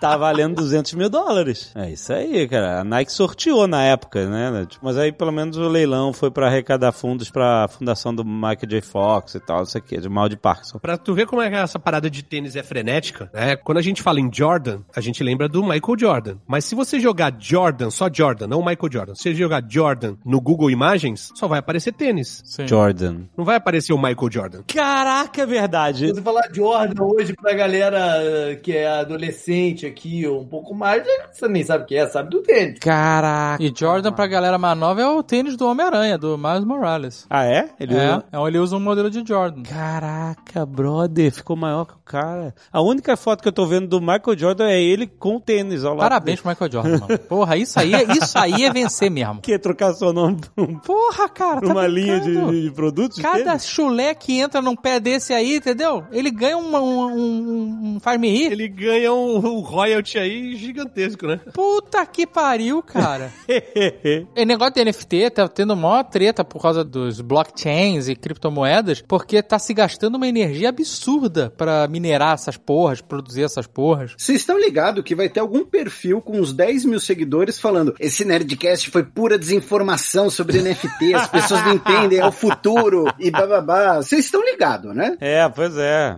É religião, né? A gente não. O- a pessoa paga dezenas de milhares de dólares num JPEG de um macaco e a gente que tá errado. Eu queria poder vender JPEGs por dezenas de milhares de dólares só pra essas pessoas específicas. Sabe é? Eu não quero lançar nada de NFT pras pessoas comprarem. Eu queria só pra esses idiotas. Ué, você pode lançar é, NFTs Ozagal só para idiota. Aí a, a arte pode ser, inclusive, justamente assim: sou idiota, comprei esse NFT. Vai ter gente que vai comprar.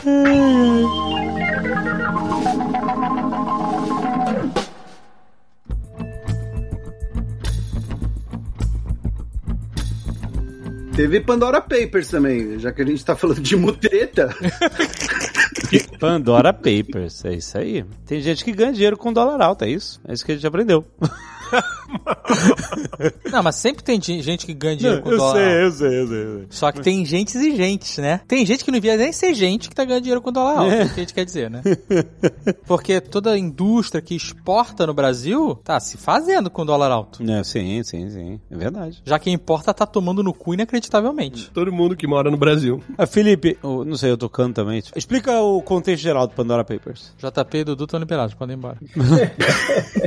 O, o Pandora Papers é, recebeu esse nome justamente por isso, porque foi o maior vazamento de dados de escritórios de advocacia que cuidam de offshores. Nesse sentido, ele é muito parecido com o Panama Papers. É que o Panama Papers ele era de uma empresa, de um escritório específico, o Mossack Fonseca. Né? Dessa vez, o Pandora Papers foi de vários escritórios de advocacia. Não se sabe quem vazou, tá? É, foram é, eram quase que vazou, né? Ainda não se sabe bem. é, eram quase 3 terabytes de documentos, a coisa pra um cacete, mostrando basicamente celebridades, eh, políticos, eh, grandes empresas e, enfim, que têm negócios suspeitos. E aí é sempre aquela coisa, você ter uma offshore, ela não é algo por si só ilegal. É, ela pode ter várias funções legais. A questão é que, no caso, especialmente de algumas lideranças políticas, ela muitas vezes ela é antiética, ela é imoral. Então você teve dois casos assim que eu acho que são mais visíveis, três, melhor dizendo, né? Mas o presidente do Quênia, né, o Uhuru Kenyatta, ele quando ele foi eleito, ele falou que um dos grandes problemas do Quênia era que a elite do país pegava o dinheiro e mandava para fora em offshores e não reinvestia no próprio Quênia. Então o, o dinheiro do Quênia indo embora. E aí no Pandora Papers mostra-se que o cara tem uma fortuna fora do país. Enfim, E- hipocrisia. É. Exatamente. E dois casos aqui na nossa região, que foi do Sebastião Pinheira do Chile e do Guilhermo Lasso no Equador. O Guilhermo Lasso, atual presidente do Equador, ele era banqueiro, ele é um dos homens mais ricos do Equador, enquanto Sebastião Pinheira é o homem mais rico do Chile. E o que acontece? O Guilhermo Lasso, pela lei equatoriana, um candidato a presidente não pode ter dinheiro no exterior. E a, a discussão no Equador está sendo juridicamente se ele infringiu a lei eleitoral ou não. Por quê? Porque ele liquidou os offshores dele, mas só depois das eleições, aparentemente. Aparentemente. E o Sebastião Pinheira, ele fez uma offshore para negociar a venda de uma mina. E que, em teoria, não teria nada ilegal no que ele fez. O problema, né, o grande conflito de interesse, na qual ele quase sofreu impeachment, foi salvo no Senado, é porque no contrato da venda da operação de mineração estava lá dizendo que se as legislações mudassem e a operação da mina ficasse inviabilizada, o negócio era desfeito. Então o presidente tinha 135 milhões de dólares de motivos para impedir alguma mudança na legislação ambiental. E essa mina fica justo perto ali de uma região que é debatida sobre eh, preservação de, de, de pinguins, enfim, alguma coisa assim. Então, assim, se mudasse a legislação ambiental e inviabilizasse a mina, isso chegasse no gabinete dele, antes do Pandora Papers, ninguém sabia que se ele vetasse, era por ganho próprio. Era porque a empresa que era dele, que vendeu essa mina por 135 milhões, via uma offshore, o que seria o TCU chileno, só tinha analisado a parte da operação que foi feita no Chile, mas que era tipo 10% do montante total. E fora políticos, né? Você tem os ditadores de sempre, aí pessoas da mídia, personalidades. Não, não, não. Eu quero saber do Elton John, do Ringo Starr e da Shakira. É isso. Então, teve o caso do. do... A Shakira é toda encalacrada com esse negócio, né? Eu não sei. Não, eles dizem que não tinha. Ó, não fala muito não, não fala muito não, Azagal, porque Rulito também foi pego no Pandora. Bonito. Eu não tô defendendo o Julio Iglesias. Quem sou eu pra defender o Julio Iglesias? Ele se defende sozinho, cara. Um cara que foi goleiro do Real Madrid. O cara não usa meias, ele não precisa da gente. Não foi boa essa, gente. Eu achei que todo mundo ia... Ah, agora que eu entendi. Caralho.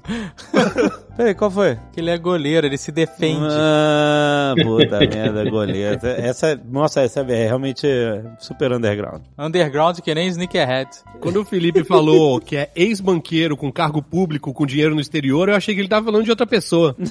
Eu jamais falaria de outras pessoas, muito menos se você está insi- você está insinuando que eu estaria falando do Paulo Guedes, porque eu jamais falaria essas coisas ah, para evitar processos e coisas do tipo. Ah, mas você está insinuando que o atual ministro da Economia brasileiro, Paulo Guedes, teria ganho dinheiro com a desvalorização do real, já que ele tem patrimônios em dólar em offshore, segundo ele, completamente legais. Eu não sei, mas você está insinuando isso, não eu. Eu não sei de nada. Tá? Eu, eu, enfim, eu sou uma pessoa completamente inocente. Sabe uma coisa Ok. muito interessante que foi no Pandora Papers? Foi que quase não tinha nome de americano envolvido. E tem uma razão muito forte pra isso. Porque nos Estados Unidos, os bilionários não pagam imposto. Os caras conseguem aqui, aqui dentro mesmo, os caras conseguem ser aliviados da parada. Ele não precisa fazer o offshore, Não precisa fazer esse trabalho todo. Ele aqui mesmo já consegue as artimanhas pra não pagar o imposto, né? E não tem um estado agora que deu uma, uma paraisada? A Dakota aí nos do Sul. Cota. Ah, tem alguns. É Delaware mesmo. Tem, mas A Dakota, a, Dakota, a Dakota foi pra um outro patamar da parada lá. É, porque assim, não tem nada pra fazer na Dakota do Sul. É. Eles precisam atrair investimento de alguma maneira, que nem Luxemburgo. Aí não. Luxemburgo é foda. Luxemburgo é bom pra caralho, velho. Sabe que tem muito português morando em Luxemburgo, cara? Tem uma colônia de português imensa em Luxemburgo, cara. É mesmo. Luxemburgo é mó legal, gente. Na Suíça tem português pra caralho. Aliás, aliás, os taxistas todos lá são portugueses. Lá em Genebra. Tem um, um restaurante português em Orlando muito bom, inclusive. Meu Deus do céu, gente, o que, que tá acontecendo?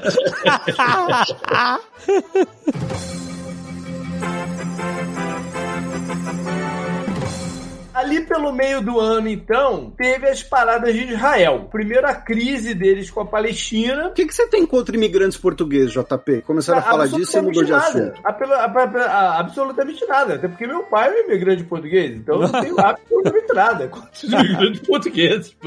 Eu sou um gajo. Eu sou 100% português. Não sei se as pessoas sabem disso. Eu sou 100% Vem aí, português. Nerdcast diáspora portuguesa. É, porque o meu pai é português mesmo, foi pro Brasil. Eu já contei essa história. Meu pai foi pro Brasil com 17 anos, porque a minha avó despachou ele pro Brasil, porque a minha avó, naquele momento, ele, ele tava prestes a se alistar no, no exército português, e a minha avó tinha outros dois filhos que eram, naquele momento, prisioneiros de guerra. Caralho. Um na Índia e outro em Moçambique. E aí ela falou: não, não vou ter três filhos na guerra, não. E despachou meu pai pro Brasil, onde já moravam dois irmãos dela. Peraí, os seus tios que eram prisioneiros de guerra? É, é, é. O- Caraca! Meu Deus, JP. É? Tô... Depois, Nossa. eles, eles sobreviveram, né? Estão vivos até hoje, de passagem. Como é que nunca teve a história? Eu tenho um tio que foi prisioneiro de guerra. Exatamente.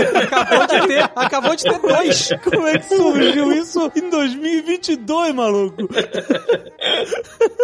Cara, Israel teve o conflito, teve, né? Teve a confusão toda lá, com o míssil do Hamas pra cá, pra lá e tal, dancinhas pela rua. Isso foi em maio e depois em junho, enfim, né? Chegaram a um acordo lá de eleição e tiraram o Bibi do poder. Movimentou um pouco aí o meio do ano. Falar em sair do poder, um pouquinho antes, em abril, teve a despedida do último Castro no poder, em Cuba, Ah, né? sim, é verdade. Verdade. Raulzito O Raul, ah, o Raul, irmão do Fidel, foi vice-presidente de 76 a 2008. já foi, que já foi o Rodrigo Santoro também, né? Exatamente. Ele foi presidente de 2008 a 2018. Ele deixou o posto de primeiro secretário do Partido Comunista, em abril. Ele não deixa totalmente o poder, ele fica numa comissão de conselho, né, do novo presidente, mas oficialmente não tem mais um, um Castro à frente de Cuba, né? Mas nada mudou também, né?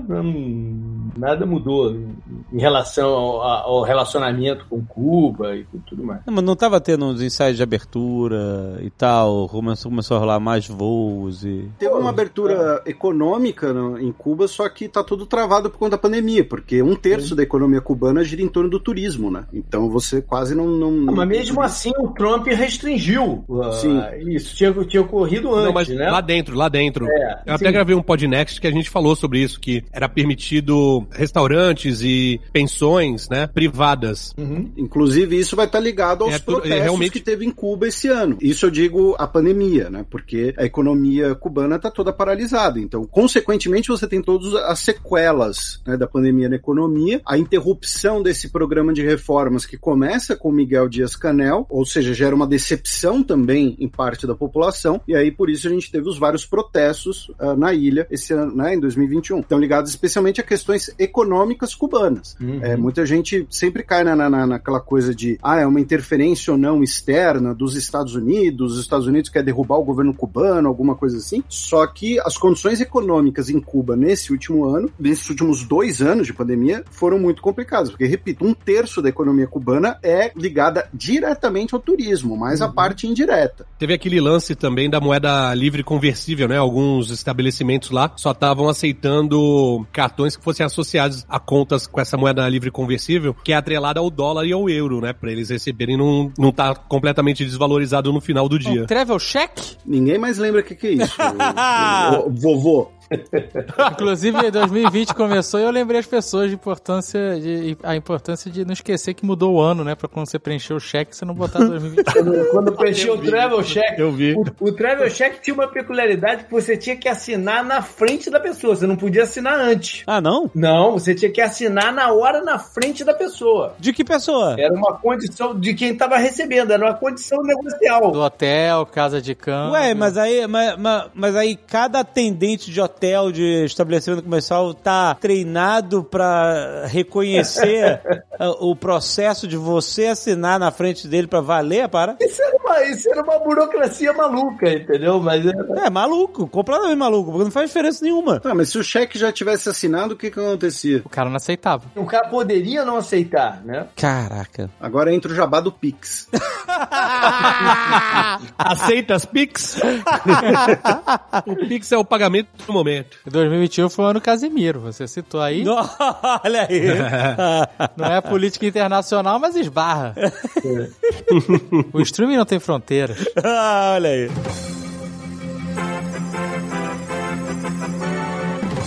Agora, julho foi movimentado. Julho teve uma porrada de coisa. Começa logo com o assassinato do presidente no Haiti. Uma história mal Biz- contada pra caramba, né? Bizarro pra caralho. É, o, o, o rei das bananas lá. Ah, já se sabe, o Felipe, quem é que mandou matar ele, não? Olha, se eu soubesse, eu não tava aqui, né? Então, então eu não sei de nada, não. Na conta, conta a história, conta a história. É assim, tinha um, um presidente, me corrige aí, Felipe, se eu derrapar. Tinha um, um presidente que era o Martelli. É, acabou o mandato dele, ele quis botar um cara que não fosse político profissional, né, porque tava em, em voga isso, ah, que tivesse uma origem no, no campo e o caralho, e escolheu esse aí, o, o rei das bananas. Que não era tão rei das bananas, não. Os negócios de banana dele não deram certo. E que não era tão fora da política, porque já era assessor do Martelli há algum tempo. E aí botou esse cara. Olha no só, meio do mas não barra o nosso outsider brasileiro que tava há mais de 20 anos com, né? 30 como anos, deputado, 28 anos. é. É, esses outsiders são demais. Aí, ele tava lá como, meio como um fantoche do presidente anterior, é o, o Moise, o Jovenel Moise. E aí, o que, que aconteceu? No meio do rolê, aí no meio do mandato dele, parece que teve um- um plano pra fazer um atentado e matar ele. E aí ele ficou puto porque ele achou que falaram que quem tava tentando matar ele justamente era o, o ex-presidente e a elite empresarial do Haiti. Aí ele falou assim: "Ah, agora eu vou fazer o meu contra-ataque. Como essa galera toda tava envolvida com tráfico de drogas, inclusive ele, isso é o que eu li, tá? New York Times, não tô afirmando nada. Vou usar aqui a estratégia Felipe Supostamente. supostamente envolvidos com tráfico de drogas, ele começou a fazer um monte de operações aí pra sufocar o tráfico de drogas na, no Haiti. Por exemplo, ele destruiu uma pista de pouso de aviões que vinham da, da Venezuela e do- da Colômbia. Ele estava tentando nacionalizar um porto que era onde chegava também mercadoria contrabandeada que ia para os Estados Unidos e esse porto era de aliados do antigo presidente e ele, olha, prestem atenção nisso, né? E ele mandou investigar o comércio de enguias, enguias que eram vendidas para a China, porque foi identificado que era um mecanismo de lavagem de dinheiro do tráfico de drogas. Olha só que beleza, né? Aqui a galera Mas que eles botavam dinheiro dentro da enguia? não, eles fingiam que vendiam mais enguias para a China do que realmente vendiam. Vendia o NFT aí- em guia. É, paga isso. mais e- isso aí. E aí, dizem que essa galera, né, a elite política e empresarial do Haiti, que é envolvida com tráfico de drogas, que contratou 26 colombianos e dois americanos de origem haitiana para invadirem a casa dele e pegarem os documentos que ele tava querendo mandar pro DEA da- nos Estados Unidos, que era ah, delatando quem é que estava envolvido com tráfico de drogas no Haiti. Tanto que entraram lá, um dos colombianos que foi preso, é, chegou e falou que a prioridade deles nem era matar o cara, era pegar todos os documentos. Mas aproveitaram, mataram ele, deram uns tiros na, na esposa, a esposa fingiu que estava morta pra sobreviver, conseguiu ah, escapar. E depois foram presos esses 26 colombianos e os dois americanos. É mais ou menos isso. Agora, caralho, velho, comércio de enguia, brother. Nossa. Eu gosto de enguia pra caramba, é bonzão. Começou. Fica aqui meu... Tá de sacanagem que tu come enguia. Bom, ué. Você não come? Ah, ele não come nada do que vem no O mar. tucano é todo cheio das É é Só verdade. come castanha e carne vermelha. Não, mas vo- você fala assim, vo- você não come enguia como se, tipo, se você saísse aqui na rua e, fala, e tivesse um cara te oferecendo enguia. Pera aí, calma lá também. Ah, não, mas eu tô falando tucano. O tucano é um cara que conhece o. Eu nunca vi pra vender enguia. Nada. pra mim, só quem comia enguia era o rei Alfred, quando tava no- perdido no, no pântano. Que- Eu já experimentei uma vez, mas numa situação muito específica. Agora você falou como se tivesse enguia, assim, tivesse Big é, é, enguia Mac. Você vai no McDonald's e tem teu, teu, teu sanduíche de enguia. Food truck de enguia. Tem, de gourmet. enguia na Enguia Seven Kings. gourmet. Ai, meu Deus. E é bizarro essa coisa de, de contratar os mercenários colombianos, bizarro entre aspas, porque isso é consequência direta do fato da Colômbia ter passado por uma guerra civil de praticamente 50 anos. Hoje a Colômbia é um dos grandes centros fornecedores de mercenários para várias empresas por aí pelo mundo. E né? que as coisas estão voltando a ficar complicadas lá também, né? Com ameaças de volta de confronto. Bom, um sanduíche de enguia na Seven Kings ia ser bom demais. né? Olha aí. Fica aqui a ideia.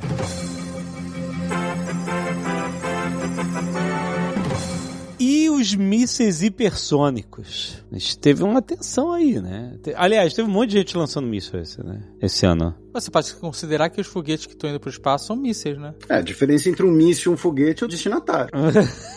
Ah, Por falar nisso, nesse mês de julho também teve o pirocão do Jeff Bezos indo pro espaço. Ah, também, é né? verdade, é verdade. Pirocão não, é, não foi dele, foi de todos os funcionários da Amazon que passam um dia sem cagar, sem mijar. E todos os, os clientes que gastam os tubos na Amazon. Ele mesmo falou. É, Obrigado a Falou mesmo, vocês agradeceu. aí usando fralda. Pelo menos não é hipócrita, né? E o George Takei disse que o William Shatner tá gordo. Eles têm uma treta eterna, esses dois, cara. É mesmo? É, é. É. Nossa, é muito velho isso. Um fala mal do outro, é, é uma Pô, o cara fala que o tá gordo é uma, ofensa Não. muito quinta não série. sei- Não, é, não, isso deve ser.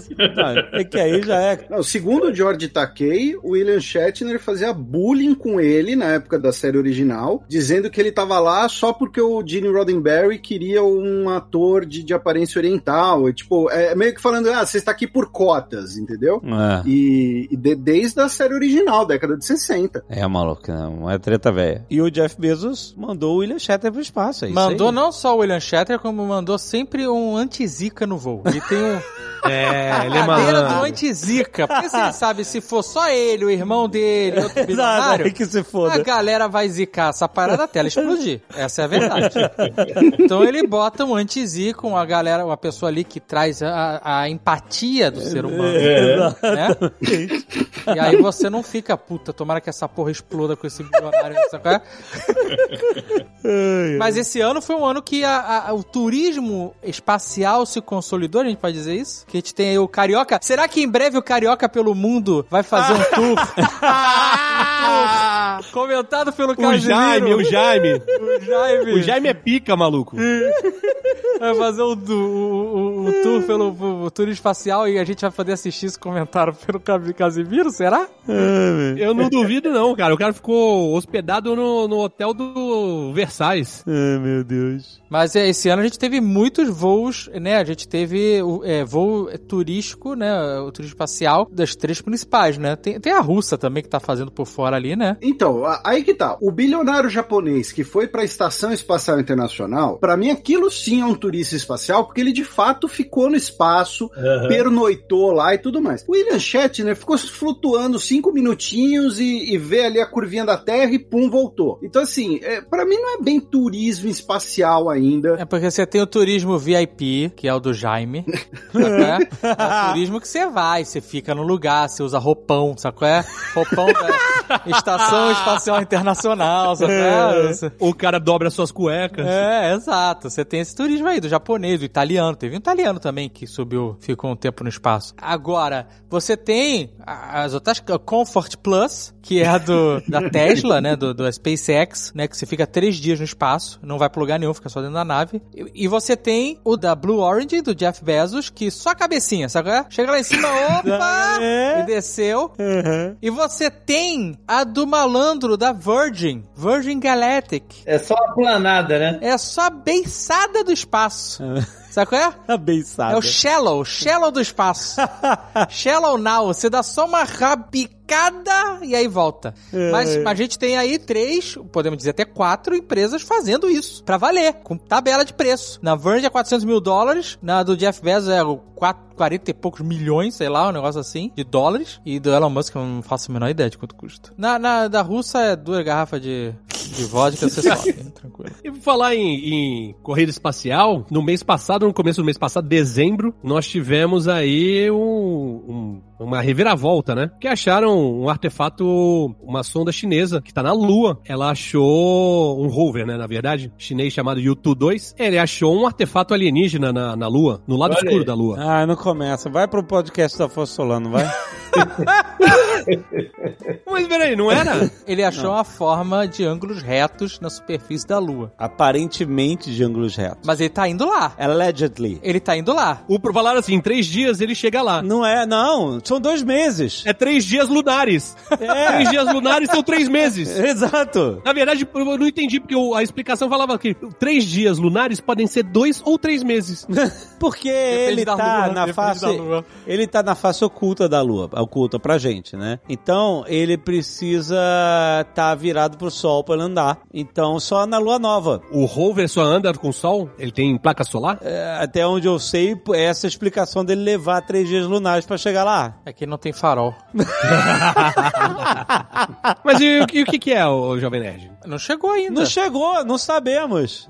Se não é a morada de Utu, ou Vigia. Pode ser alguma coisa de São Jorge, não? Pode ser algum lixo, pode ser algum lixo que os X-Men deixaram lá quando tiveram a saga da Fênix, né? Eles não lutaram lá na- no lado negro. do- no- É o esboço uma- original de Stonehenge. Isso, também acho. Pelo desenho essa ali, é o, linha aí. é o esboço original de, de Stonehenge. Eu vou por essa linha do Felipe aí, é monolitos. O roverzinho, ele achou essa imagem, né? Ele fotografou você e os caras mandaram o Homer lá. Vai, lá- vai lá ver. Sim. Vai lá, robô. Estamos esperando ainda. Então, é, tem que aguardar. Maluco, se for o monolito, você lembra o que aconteceu quando a humanidade achava, achava monolito no 2001, né? Mudava a porra toda. É isso. O que que muda em 2000? Bebê espacial, é isso que a gente vai ver. Um bebê gigante no espaço?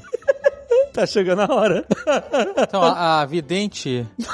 A vidente búlgara.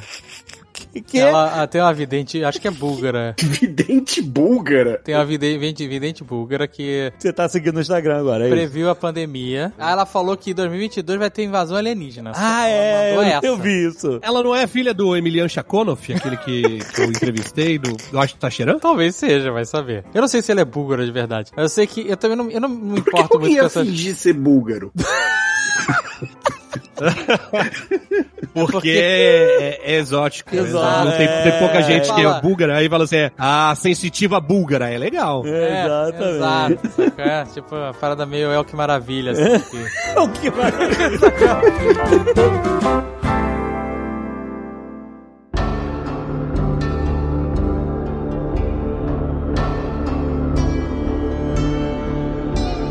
Teve também, enfim, Olimpíadas. Nossa! Nossa, Que era meio estilo esse Nerdcast aqui. Era Olimpíadas em 2021, mas com a logo Tóquio 2020 no chão, que me deixava Exato. confuso pra caceta, né? Exatamente. Eu quero fazer uma pergunta pra vocês que são pessoas muito mais antenadas no mundo. Qual foi o prejuízo que essa Olimpíada deu pro Japão? 20 bilhões de dólares no mínimo. Você chutou esse Não, valor não ou chutei, você eu li, eu de a li, ponta eu da li. língua? Não, não, eu li. Eu li na época que quando eles adiaram em 2020, eles era um investimento de tantos anos e, e uns 20 bilhões, sabe? E, é claro, alguma coisa. Essa Olimpíada A gente serviu sabe pra... que toda Olimpíada dá prejuízo. né? É uma realidade. Talvez não dê prejuízo pra rede privada, né? Setor hoteleiro, restaurante, tudo mais. Sabe? Essa Olimpíada me, me lembrou Akira. É, né? O estádio olímpico, né? É isso aí. Não, é o Akira, a Olimpíada de caralho. Tóquio de 2020. É isso aí. Nós vimos as Olimpíadas? Gente ninguém viu. Não, teve talentos brasileiros se destacando. Foi- Foi uma parada muito Ah, estranha, né? Ah, vo- vo- você não assistiu Raíssa Leal, amigo? Eu, eu vi, eu vi depois, eu não Traidor vi do dia. pátria. Não, a Raíssa é legal, pô, caramba, eu vi depois, eu não vi quando ela tava fazendo a parada, mas Você é- não ficou lá É legal, torcendo né, pras outras meninas cair de bunda no chão. Eu vi, que eu vi que rolou isso, as pessoas estão se sentindo culpadas por torcer contra as outras meninas. Por um lado, essa Olimpíada foi sem propósito, né? Por ser. Por, tido que acontecer por um, por um grande lado dela, mas pelo outro tem também essa parada dos atletas, né? Que se preparam por um certo, por um longo tempo, e se a Olimpíada tivesse sido cancelada, como talvez devesse ter sido, uma galera grande desse aí nunca ia ter participado dos Jogos Olímpicos, né? Que era o sonho dos caras. Então, pelo lado dos atletas, até ok, foi legal e tal, mas ela foi muito sem propósito. É, mas rendeu um caso legal, né? Uma novelinha no Twitter.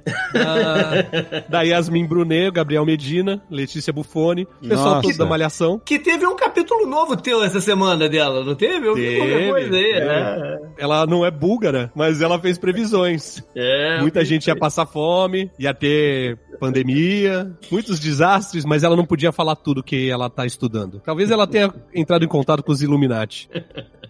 Isaquias Queiroz, amigo, se vacinou, inclusive. Ao contrário do, de um dos protagonistas aí da, da novela, supostamente. É verdade. Essa é uma parada, cara. Atleta, eu vou, agora eu vou ver aqui contra a galera de vaca. Eu, tudo bem, aceito vários argumentos de, de antivax, entra por um ouvido, sai por outro. Tenho pena da pessoa, de certa forma, tenho raiva às vezes, mas nada me tira tanto do sério como um atleta que é antivax, cara. Porque os caras os cara botam uma quantidade de É, merda é dentro isso do corpo. Toma remédio de cavalo. É, pra performance alto nível, aí chega na hora da vacininha, não, não, não, não, não vou botar a substância aqui. Porra. É, não quero ser cobaia. Meu amigo, a sua vida é ser cobaia. Você tá testando remédio de cavalo em ser humano. Hoje eu descobri que o Kelly Slater é antivax e Olha completamente maluquinho. Mas não é só esportista não, JP. Porque Não, temos o Eric que Clapton. Não, não, Não, não, o Eric Eric Clapton. Clapton é- O que, que ele já usou na vida? O cara que escreveu uma música pra cocaína. É fora de si, né, cara, parada. Mas os atletas, só reforçando, são os que mais me irritam. São os atletas. mano. O Bebeto tomou vacina?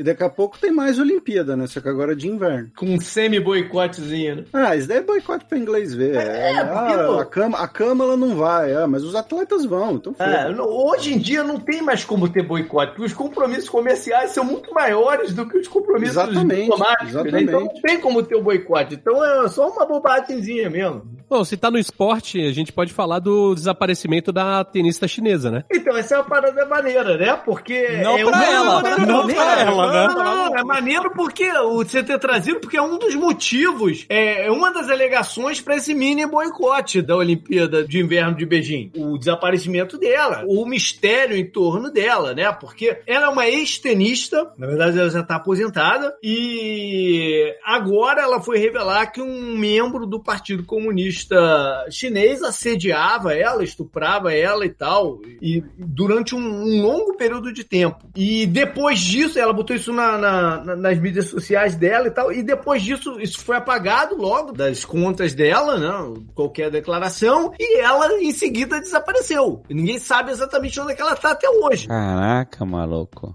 De vez em quando aparece uma foto dela numa mesa de jantar, assim, com uma cara de bunda e os. os- Ela fez uma chamada de vídeo com o COI, parece. É, exato. A- Acho que foi com a Mas a- Federação de Tênis, não foi com o É. COI. Acho que foi com a Federação de Tênis. Não- agora não, não lembro também. Ela deu uma entrevista afirmando que não fez acusação de violência sexual. É, quem tem tem medo, né? É, é, Ministério da Verdade, né? Pois é. E É só apagar. que ela vai ter um encontro com o COI antes da Olimpíada. Pelo menos é o que está prometido, um encontro é, pessoal dela com o COI. Ué, mas, pera, a- tem tênis na Olimpíada de Inverno? Não, não, mas é uma condição do COI para manter Ah, né, tá, o- entendi, o entendi. negócio e tal, e ter, porque vários atletas ameaçaram, aí sim, os- alguns atletas ameaçaram o boicote por causa disso, né? Então foi uma maneira do COI é, acabar com essa ameaça de boicote, foi ter essa teleconferência e, e essa promessa de encontro com ela em algum momento aí de janeiro, ou em algum, algum- em algum ponto.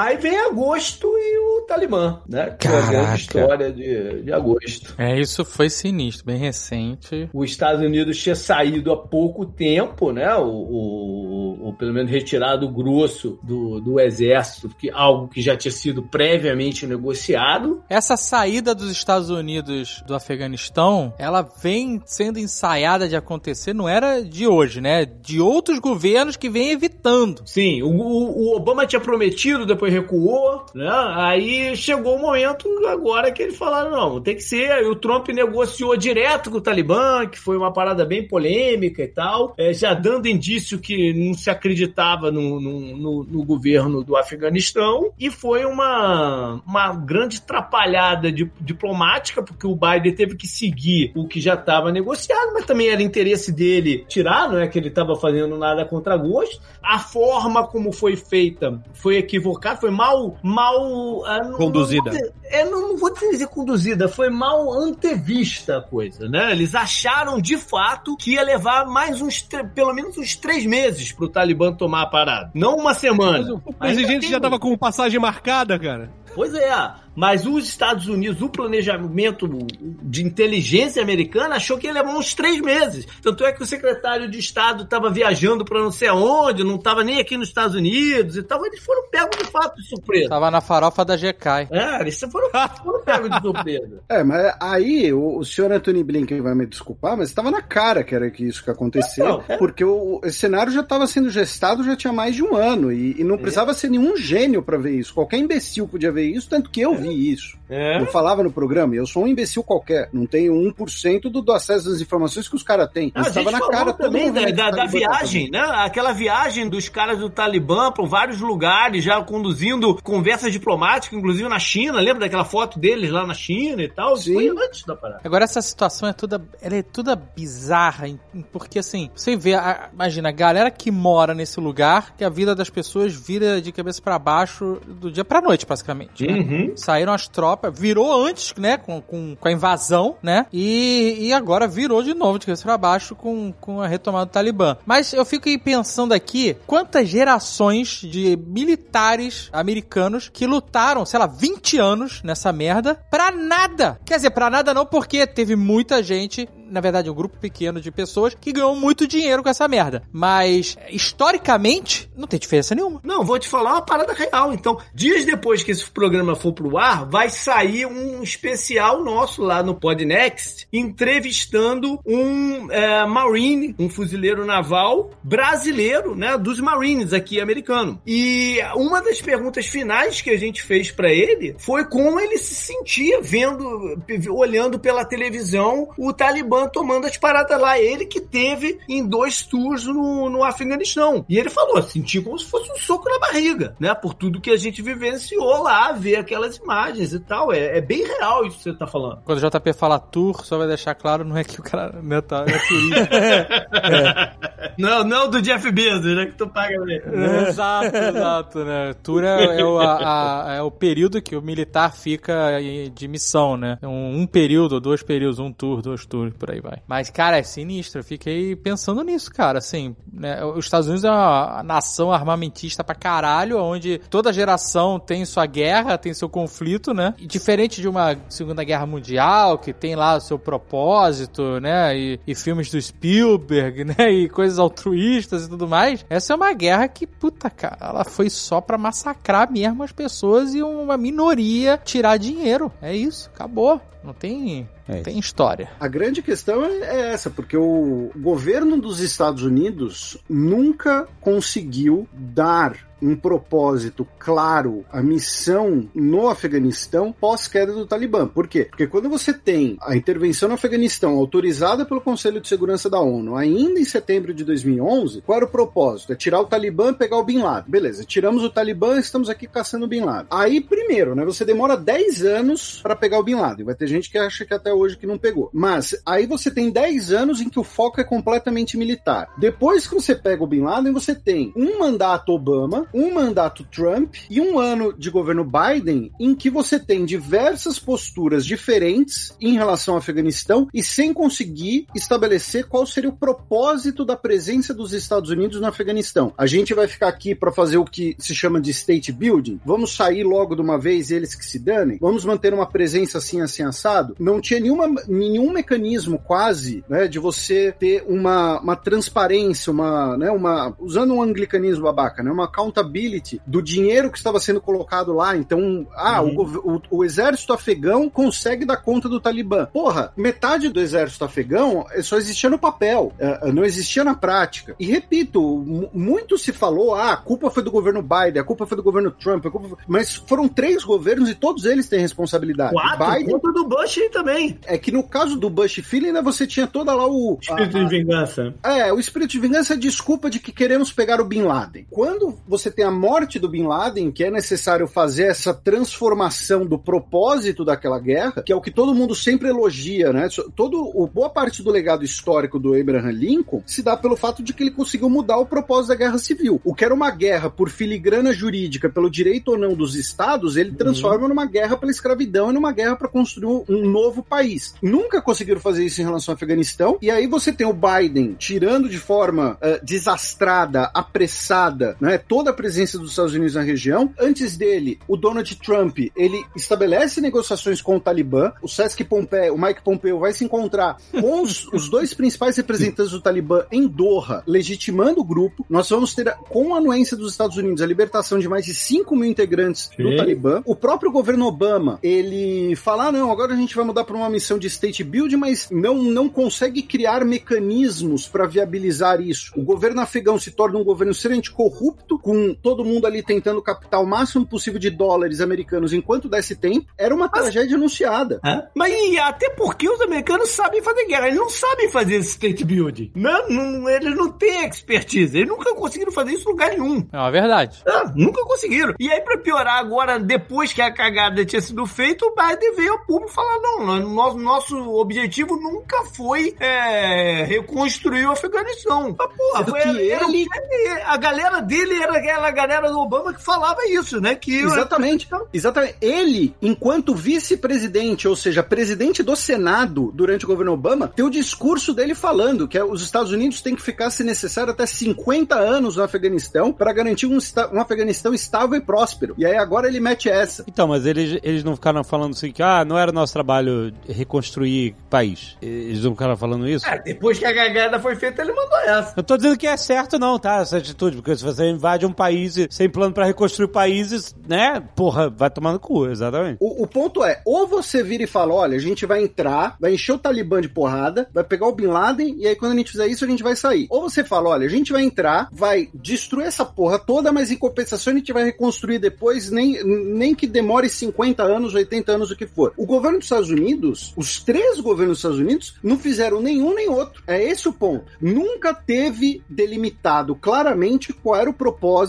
da presença dos Estados Unidos no Afeganistão, especialmente pós-morte do Bin Laden. Nunca esteve claro. Cara, o, a parada foi tão sinistra. Teve um depoimento de um cara que trabalhava na, na embaixada da Holanda que disse que chegou pra trabalhar na segunda-feira e não tinha mais ninguém. Os caras tinham evacuado a, a, a, a embaixada. Não avisaram pros caras, cara, que trabalhavam pra eles. Os afegãos trabalhavam pra eles. Que eles estavam fazendo? Eles se mandaram no fim de semana. Entendeu? Foi, é. foi tudo muito zoado, cara. E vamos lembrar que a figurinha é né? Porque o Iraque, eh, situação parecidíssima também. Você chega, derruba a ordem vigente, não consegue delimitar qual vai ser o propósito da sua presença ali, sai de maneira apressada, cria um vácuo de poder, e nesse vácuo de poder surge o Estado Islâmico. É. Em ambos os casos, você também tem a similitude de você não sabe o que fazer com quem estava no poder, né? Seja o partido Baath iraquiano, seja o, o, Talibã no, no- no Afeganistão. Então, assim, ainda por cima tem essa. É, errar é humano, mas repetir o erro é burrice. Felipe, a gente não precisa nem tão longe, cara. Todos os golpes de Estado que eles promoveram aqui na América Latina e nunca conseguiram estabelecer, né, é, é, sociedades normais em nenhum, dos lugares, nenhum desses lugares. É, pô, é uma parada muito louca.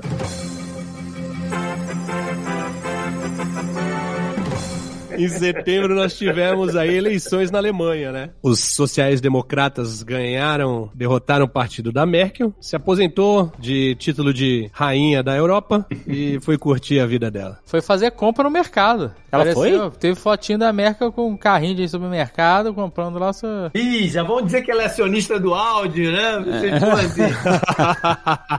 Ah, os coach adoram, né? Os coach já pegam a fotinho da Merkel, já... Ok, diz o quê? Humildade? É, humildade? humildade da líder do... Tucano gosta, então, acho. Mas, é, né? Ó, o, o- o nosso Walter Mercado Economia, o Paulo Guedes, diz que vai ao mercado também, né? Que o pessoal reclama com ele no mercado. Não, né? reclama Fala- não, agradece, agradece. Agradece ele. né? Agradece ele no mercado. Às vezes ele vai no Pão de Açúcar. Não, ele vai no mercado de capitais.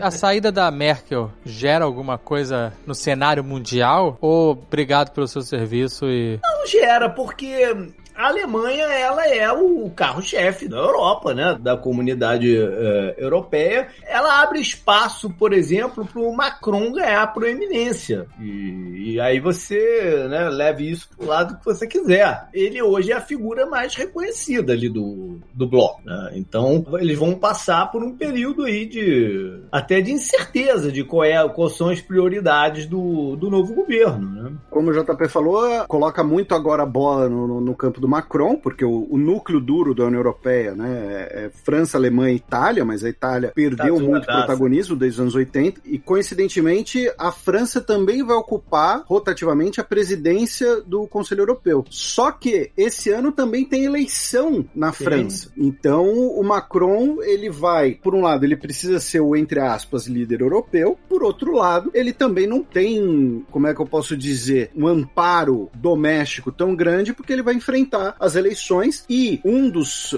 duas das possíveis candidaturas que ele enfrentará no segundo turno são candidaturas críticas da União Europeia. A Merkel, ela era muito mais, entre aspas, confortável como líder europeia, porque além da Alemanha ser a maior economia, como o JP falou, ela já estava lá há mais de uma década e tinha o respaldo Sim. do seu governo. E era Não é muito caso fácil identificar que os Não- interesses da Alemanha eram parecidos com o interesse da Europa como um todo, o que não é o caso da França, né? Não só o respaldo do governo, dos políticos e tal, mas do povo também, né? Ela saiu com 67% de aprovação. E a maior parte do período que ela ficou tinha mais de 70%. Então por que saiu? Porra. sai, não, não, ela sai porque ela já tá há bastante tempo, né? E, e, presumidamente ela tá com alguns problemas de saúde. Então ela, ela sai. Existe aí uma, uma especulação que ela tenha Parkinson e tal. Então ela sai pra, pra se preservar, né? Outubro teve mais alguma coisa? Alguma coisa maneira aí? Maneira esse ano difícil, né? Não, aí, aí começa a COP, né? No finalzinho de outubro, início de novembro, que é a- o congresso anual da ONU, né? A gente tem que dizer que ele é anual. Ele é anual ou ele é anual? Não, anual. Não. Mas- Os dois, é os dois. é, e a Merkel sempre foi uma das cabeças desse evento, né? Ela, ela sempre promoveu, mesmo antes dela ser chanceler, enquanto ela era ministra. Ela sempre foi uma das grandes incentivadoras desse, desse, dessa conferência, da, da realização dela e tudo mais. Então essa foi a última COP da Merkel também. Antes dessa COP teve uma reunião do G20 que o presidente do Brasil foi, pisou no pé da Merkel, ela olhou e falou: só podia ser você. É verdade, isso aí é internacional, olha aí. É verdade, ele mesmo falou numa live. É isso aí. Mas é, eu, eu, quando eu quis, falei anual é porque a gente, né, em outros anos, não deu tanta ah, valor que estava acontecendo. Esse foi um, um, um ano especial da COP, que se chegaram a alguns acordos, alguns alinhamentos, talvez, ao- acho que foi, em que ano que foi, Felipe, do, do acordo de Kyoto? Que saiu numa, numa COP também, já tem tempo, né? Acho foi 2015, sei lá. Foi, é um, um dos outros anos que a gente lembra muito da COP. Mas esse ano foi marcante, até por causa dos protestos fora dos espaços oficiais, né? De, de militantes e tal. Então, os políticos sentiram uma pressão. Há uma pressão eleitoral muito forte, porque os partidos verdes de cada um desses países europeus estão ganhando muita força. Então, a- o Congresso desse ano teve alguns desdobramentos mais significativos. João, Hum. protocolo de Kyoto foi assinado em 97. Eita! Entrou foi- em foi vigor longe. em 2005. Então foi algum outro deles aí. o que eu quero dizer é que a É Copa existe. Foi ontem. É, Tá eu velho, quero foi dizer ontem. a, que a Copa existe há um bocado de tempo e a gente quase nunca fala nela. E esse ano Sim, ela 26 foi, anos, né? É, esse ano ela foi bem relevante. O que que significa COP, só pra quem não sabe, como eu? Conferência das partes. É sério. É nome Conferência é das aleatório, partes. né? do- é, Conferência das partes da Convenção do Clima das Nações Unidas. É, tem um nome extenso, né? É, Convenção das Nações Unidas. ah, Sobre mudanças climáticas. Não, me- meio ambiente e whatever. E outras coisas mais. É, Não é possível que a sigla, tá, a sigla tá errada, não é possível. É, a, a Rio 92, Rio 92 é nome fantasia. né? O nome da Rio 92 mesmo é Sinomad, que é Conferência das Nações Unidas sobre o Meio Ambiente e Desenvolvimento. Então, uma coisa também simbólica dessa COP, acho que foi até uma pergunta que fizeram para a própria Merkel, se eu não me engano. Foi perguntar para ela, nesses anos todos, o que evoluiu, né? O que mudou no- em termos de avanço nessa área do meio ambiente. E, o, se eu não me engano, a resposta foi que, ah, quando começou a, a grande a grande questão é se era uma ação do ser humano sobre o meio ambiente ou não. Hoje em dia isso não é mais uma dúvida, isso é um consenso. Agora a questão é se politicamente as pessoas, os governos e tal vão ter o capital político para realizar o que precisa. Essa é uma mudança significativa. Teve algumas imagens é, emblemáticas dessa COP. Uma delas foi o ministro das Relações Exteriores do Tuvalu, que é uma Sim, ilha, que tá discursando é, com a água pelos joelhos, pedindo providências para combate à crise climática, né? É, a ilha dele vai desaparecer, não acho que tem um, já tem uma previsão aí, sei lá, de 20 Várias anos, ilhas, assim. né? Várias ilhas. Tem até um, um comitê de países insulares que se articulam porque eles vão ser os, os mais prejudicados, né? E mais rápido. Falar em ilha, teve Canárias com vulcão e cresceu o território, inclusive. Só vai construir casa em cima da lava agora. Pô, mas é um terreno super fértil, dá pra fazer uma boa plantação. E não teve gente também negando que o vulcão, dizendo que o vulcão era conspiração do governo, que era mentira? Negando o vulcão, mas aí se você leva a pessoa e joga lá dentro. Não, mas ela é ver. isso, mas é... É uma arma da Opus Dei, falaram. O vulcão é patrocinado pelo George Soros. Caraca, leva o o cara tá negando o vulcão. Você leva ele até o vulcão, empurra lá dentro. Ó, vê se é, vê se é fake. Vê se é ilusão. Caralho! Não é possível. É, é. A que ponto chegamos? Em novembro também teve a descoberta da variante Omicron. Nossa, essa aí quem não pegou vai pegar. Foda, tá foda. Essa aí é a, é a trend do meu Instagram. Todo dia eu abro pra ver a frase testei positivo pra Covid. Não, pois é. não. Sinistro, maluco. A curva dos Estados Unidos subiu como nunca, mas isso já em 2022, né? Iniciozinho de 2022, finalzinho de 2021. Não, mas ela, ela em dezembro já era a variante dominante nos Estados Unidos. Já é dominante, exato. Ela deve ser no Brasil, a gente não sabe porque não tem número, né? Não, ou saiu hoje uma notícia que, pelos estudos, é, provavelmente a Omicron já é dominante no Brasil. Sempre tem um movimento, né? Na Europa ela é, tem o pico, aí vem para os Estados Unidos, aí uma semana ou duas depois do- é no Brasil. É sempre uma onda, assim. né? Mas é uma, uma variante que espalha muito mais, porém tá matando, internando muito menos. Não se sabe exatamente se são as duas coisas juntas, ou se é mais uma, se é mais outra, mas tem a, a porcentagem altíssima de pessoas já vacinadas, né? Vacinado. sim, não, com certeza. E eu não arriscaria, ah, é a Omicron ou é a vacina. Eu tomo vacina. Não, lógico. Sabe qual é? Porque com certeza o fato de ter essa quantidade de gente vacinada faz a diferença. Tem dois cenários, um pessimista e um otimista sempre com as coisas, né? O pessimista é que, por exemplo, aqui nos Estados Unidos é, é um medo grande de que é um terreno muito fértil para sair uma variante que consiga escapar da proteção da vacina pelo enorme contato entre pessoas vacinadas e não vacinadas. A visão positiva é que talvez seja um indício de variações menos severas e aí a parada realmente seja o, o início do fim da pandemia, que vire de fato uma, uma gripe, alguma coisa assim. né? O fato é que 2021 foi, em termos de pandemia, foi diferente, bem diferente 2020, né? 2020 foi o ano do lockdown, todo mundo fechado, aguardando isso aí. 2021, com o início da vacinação e os números caindo em todo mundo, todos os lugares, teve uma euforia das pessoas, né? É, Retomando o contato social, retomando né, atividades que não estavam fazendo. Aí depois vem essa pancada nova. Mas antes da bonança aí, dessa reabertura, teve uma pancada fortíssima aqui no Brasil, que foi aquela crise de oxigênio Puta da, merda. da gama Ah. no Amazonas. Não só no né? Brasil, no Brasil, na Índia, em alguns lugares que foi barra pesada. Na Índia, na Índia a parada foi, porra. Aqui foi a nossa própria variante, né? A gama É. P1. Gente, a gente não falou dos mísseis hipersônicos. Caralho, O Jovem Nerd. Ninguém, ninguém, ninguém viu o Jovem Nerd. só viu os mísseis. É porque eles são muito rápidos.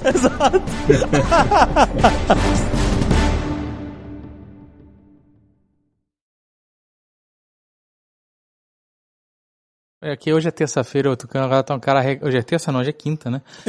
O Tucano é um cara regrado. Então ele vai pegar uma castanha, porque baixo índice glicêmico, pouca caloria. E castanha tem a ver com o negócio de nutricionista, né? Sempre coloca uma castanha. Sempre tem. Mas aí é uma, né? Você tem que chupar uma castanha. porque eu, se eu penso assim na castanha, eu já penso na cerveja junto, né? Mas ele não vai pegar cerveja porque hoje é quinta. É amanhã que é o dia.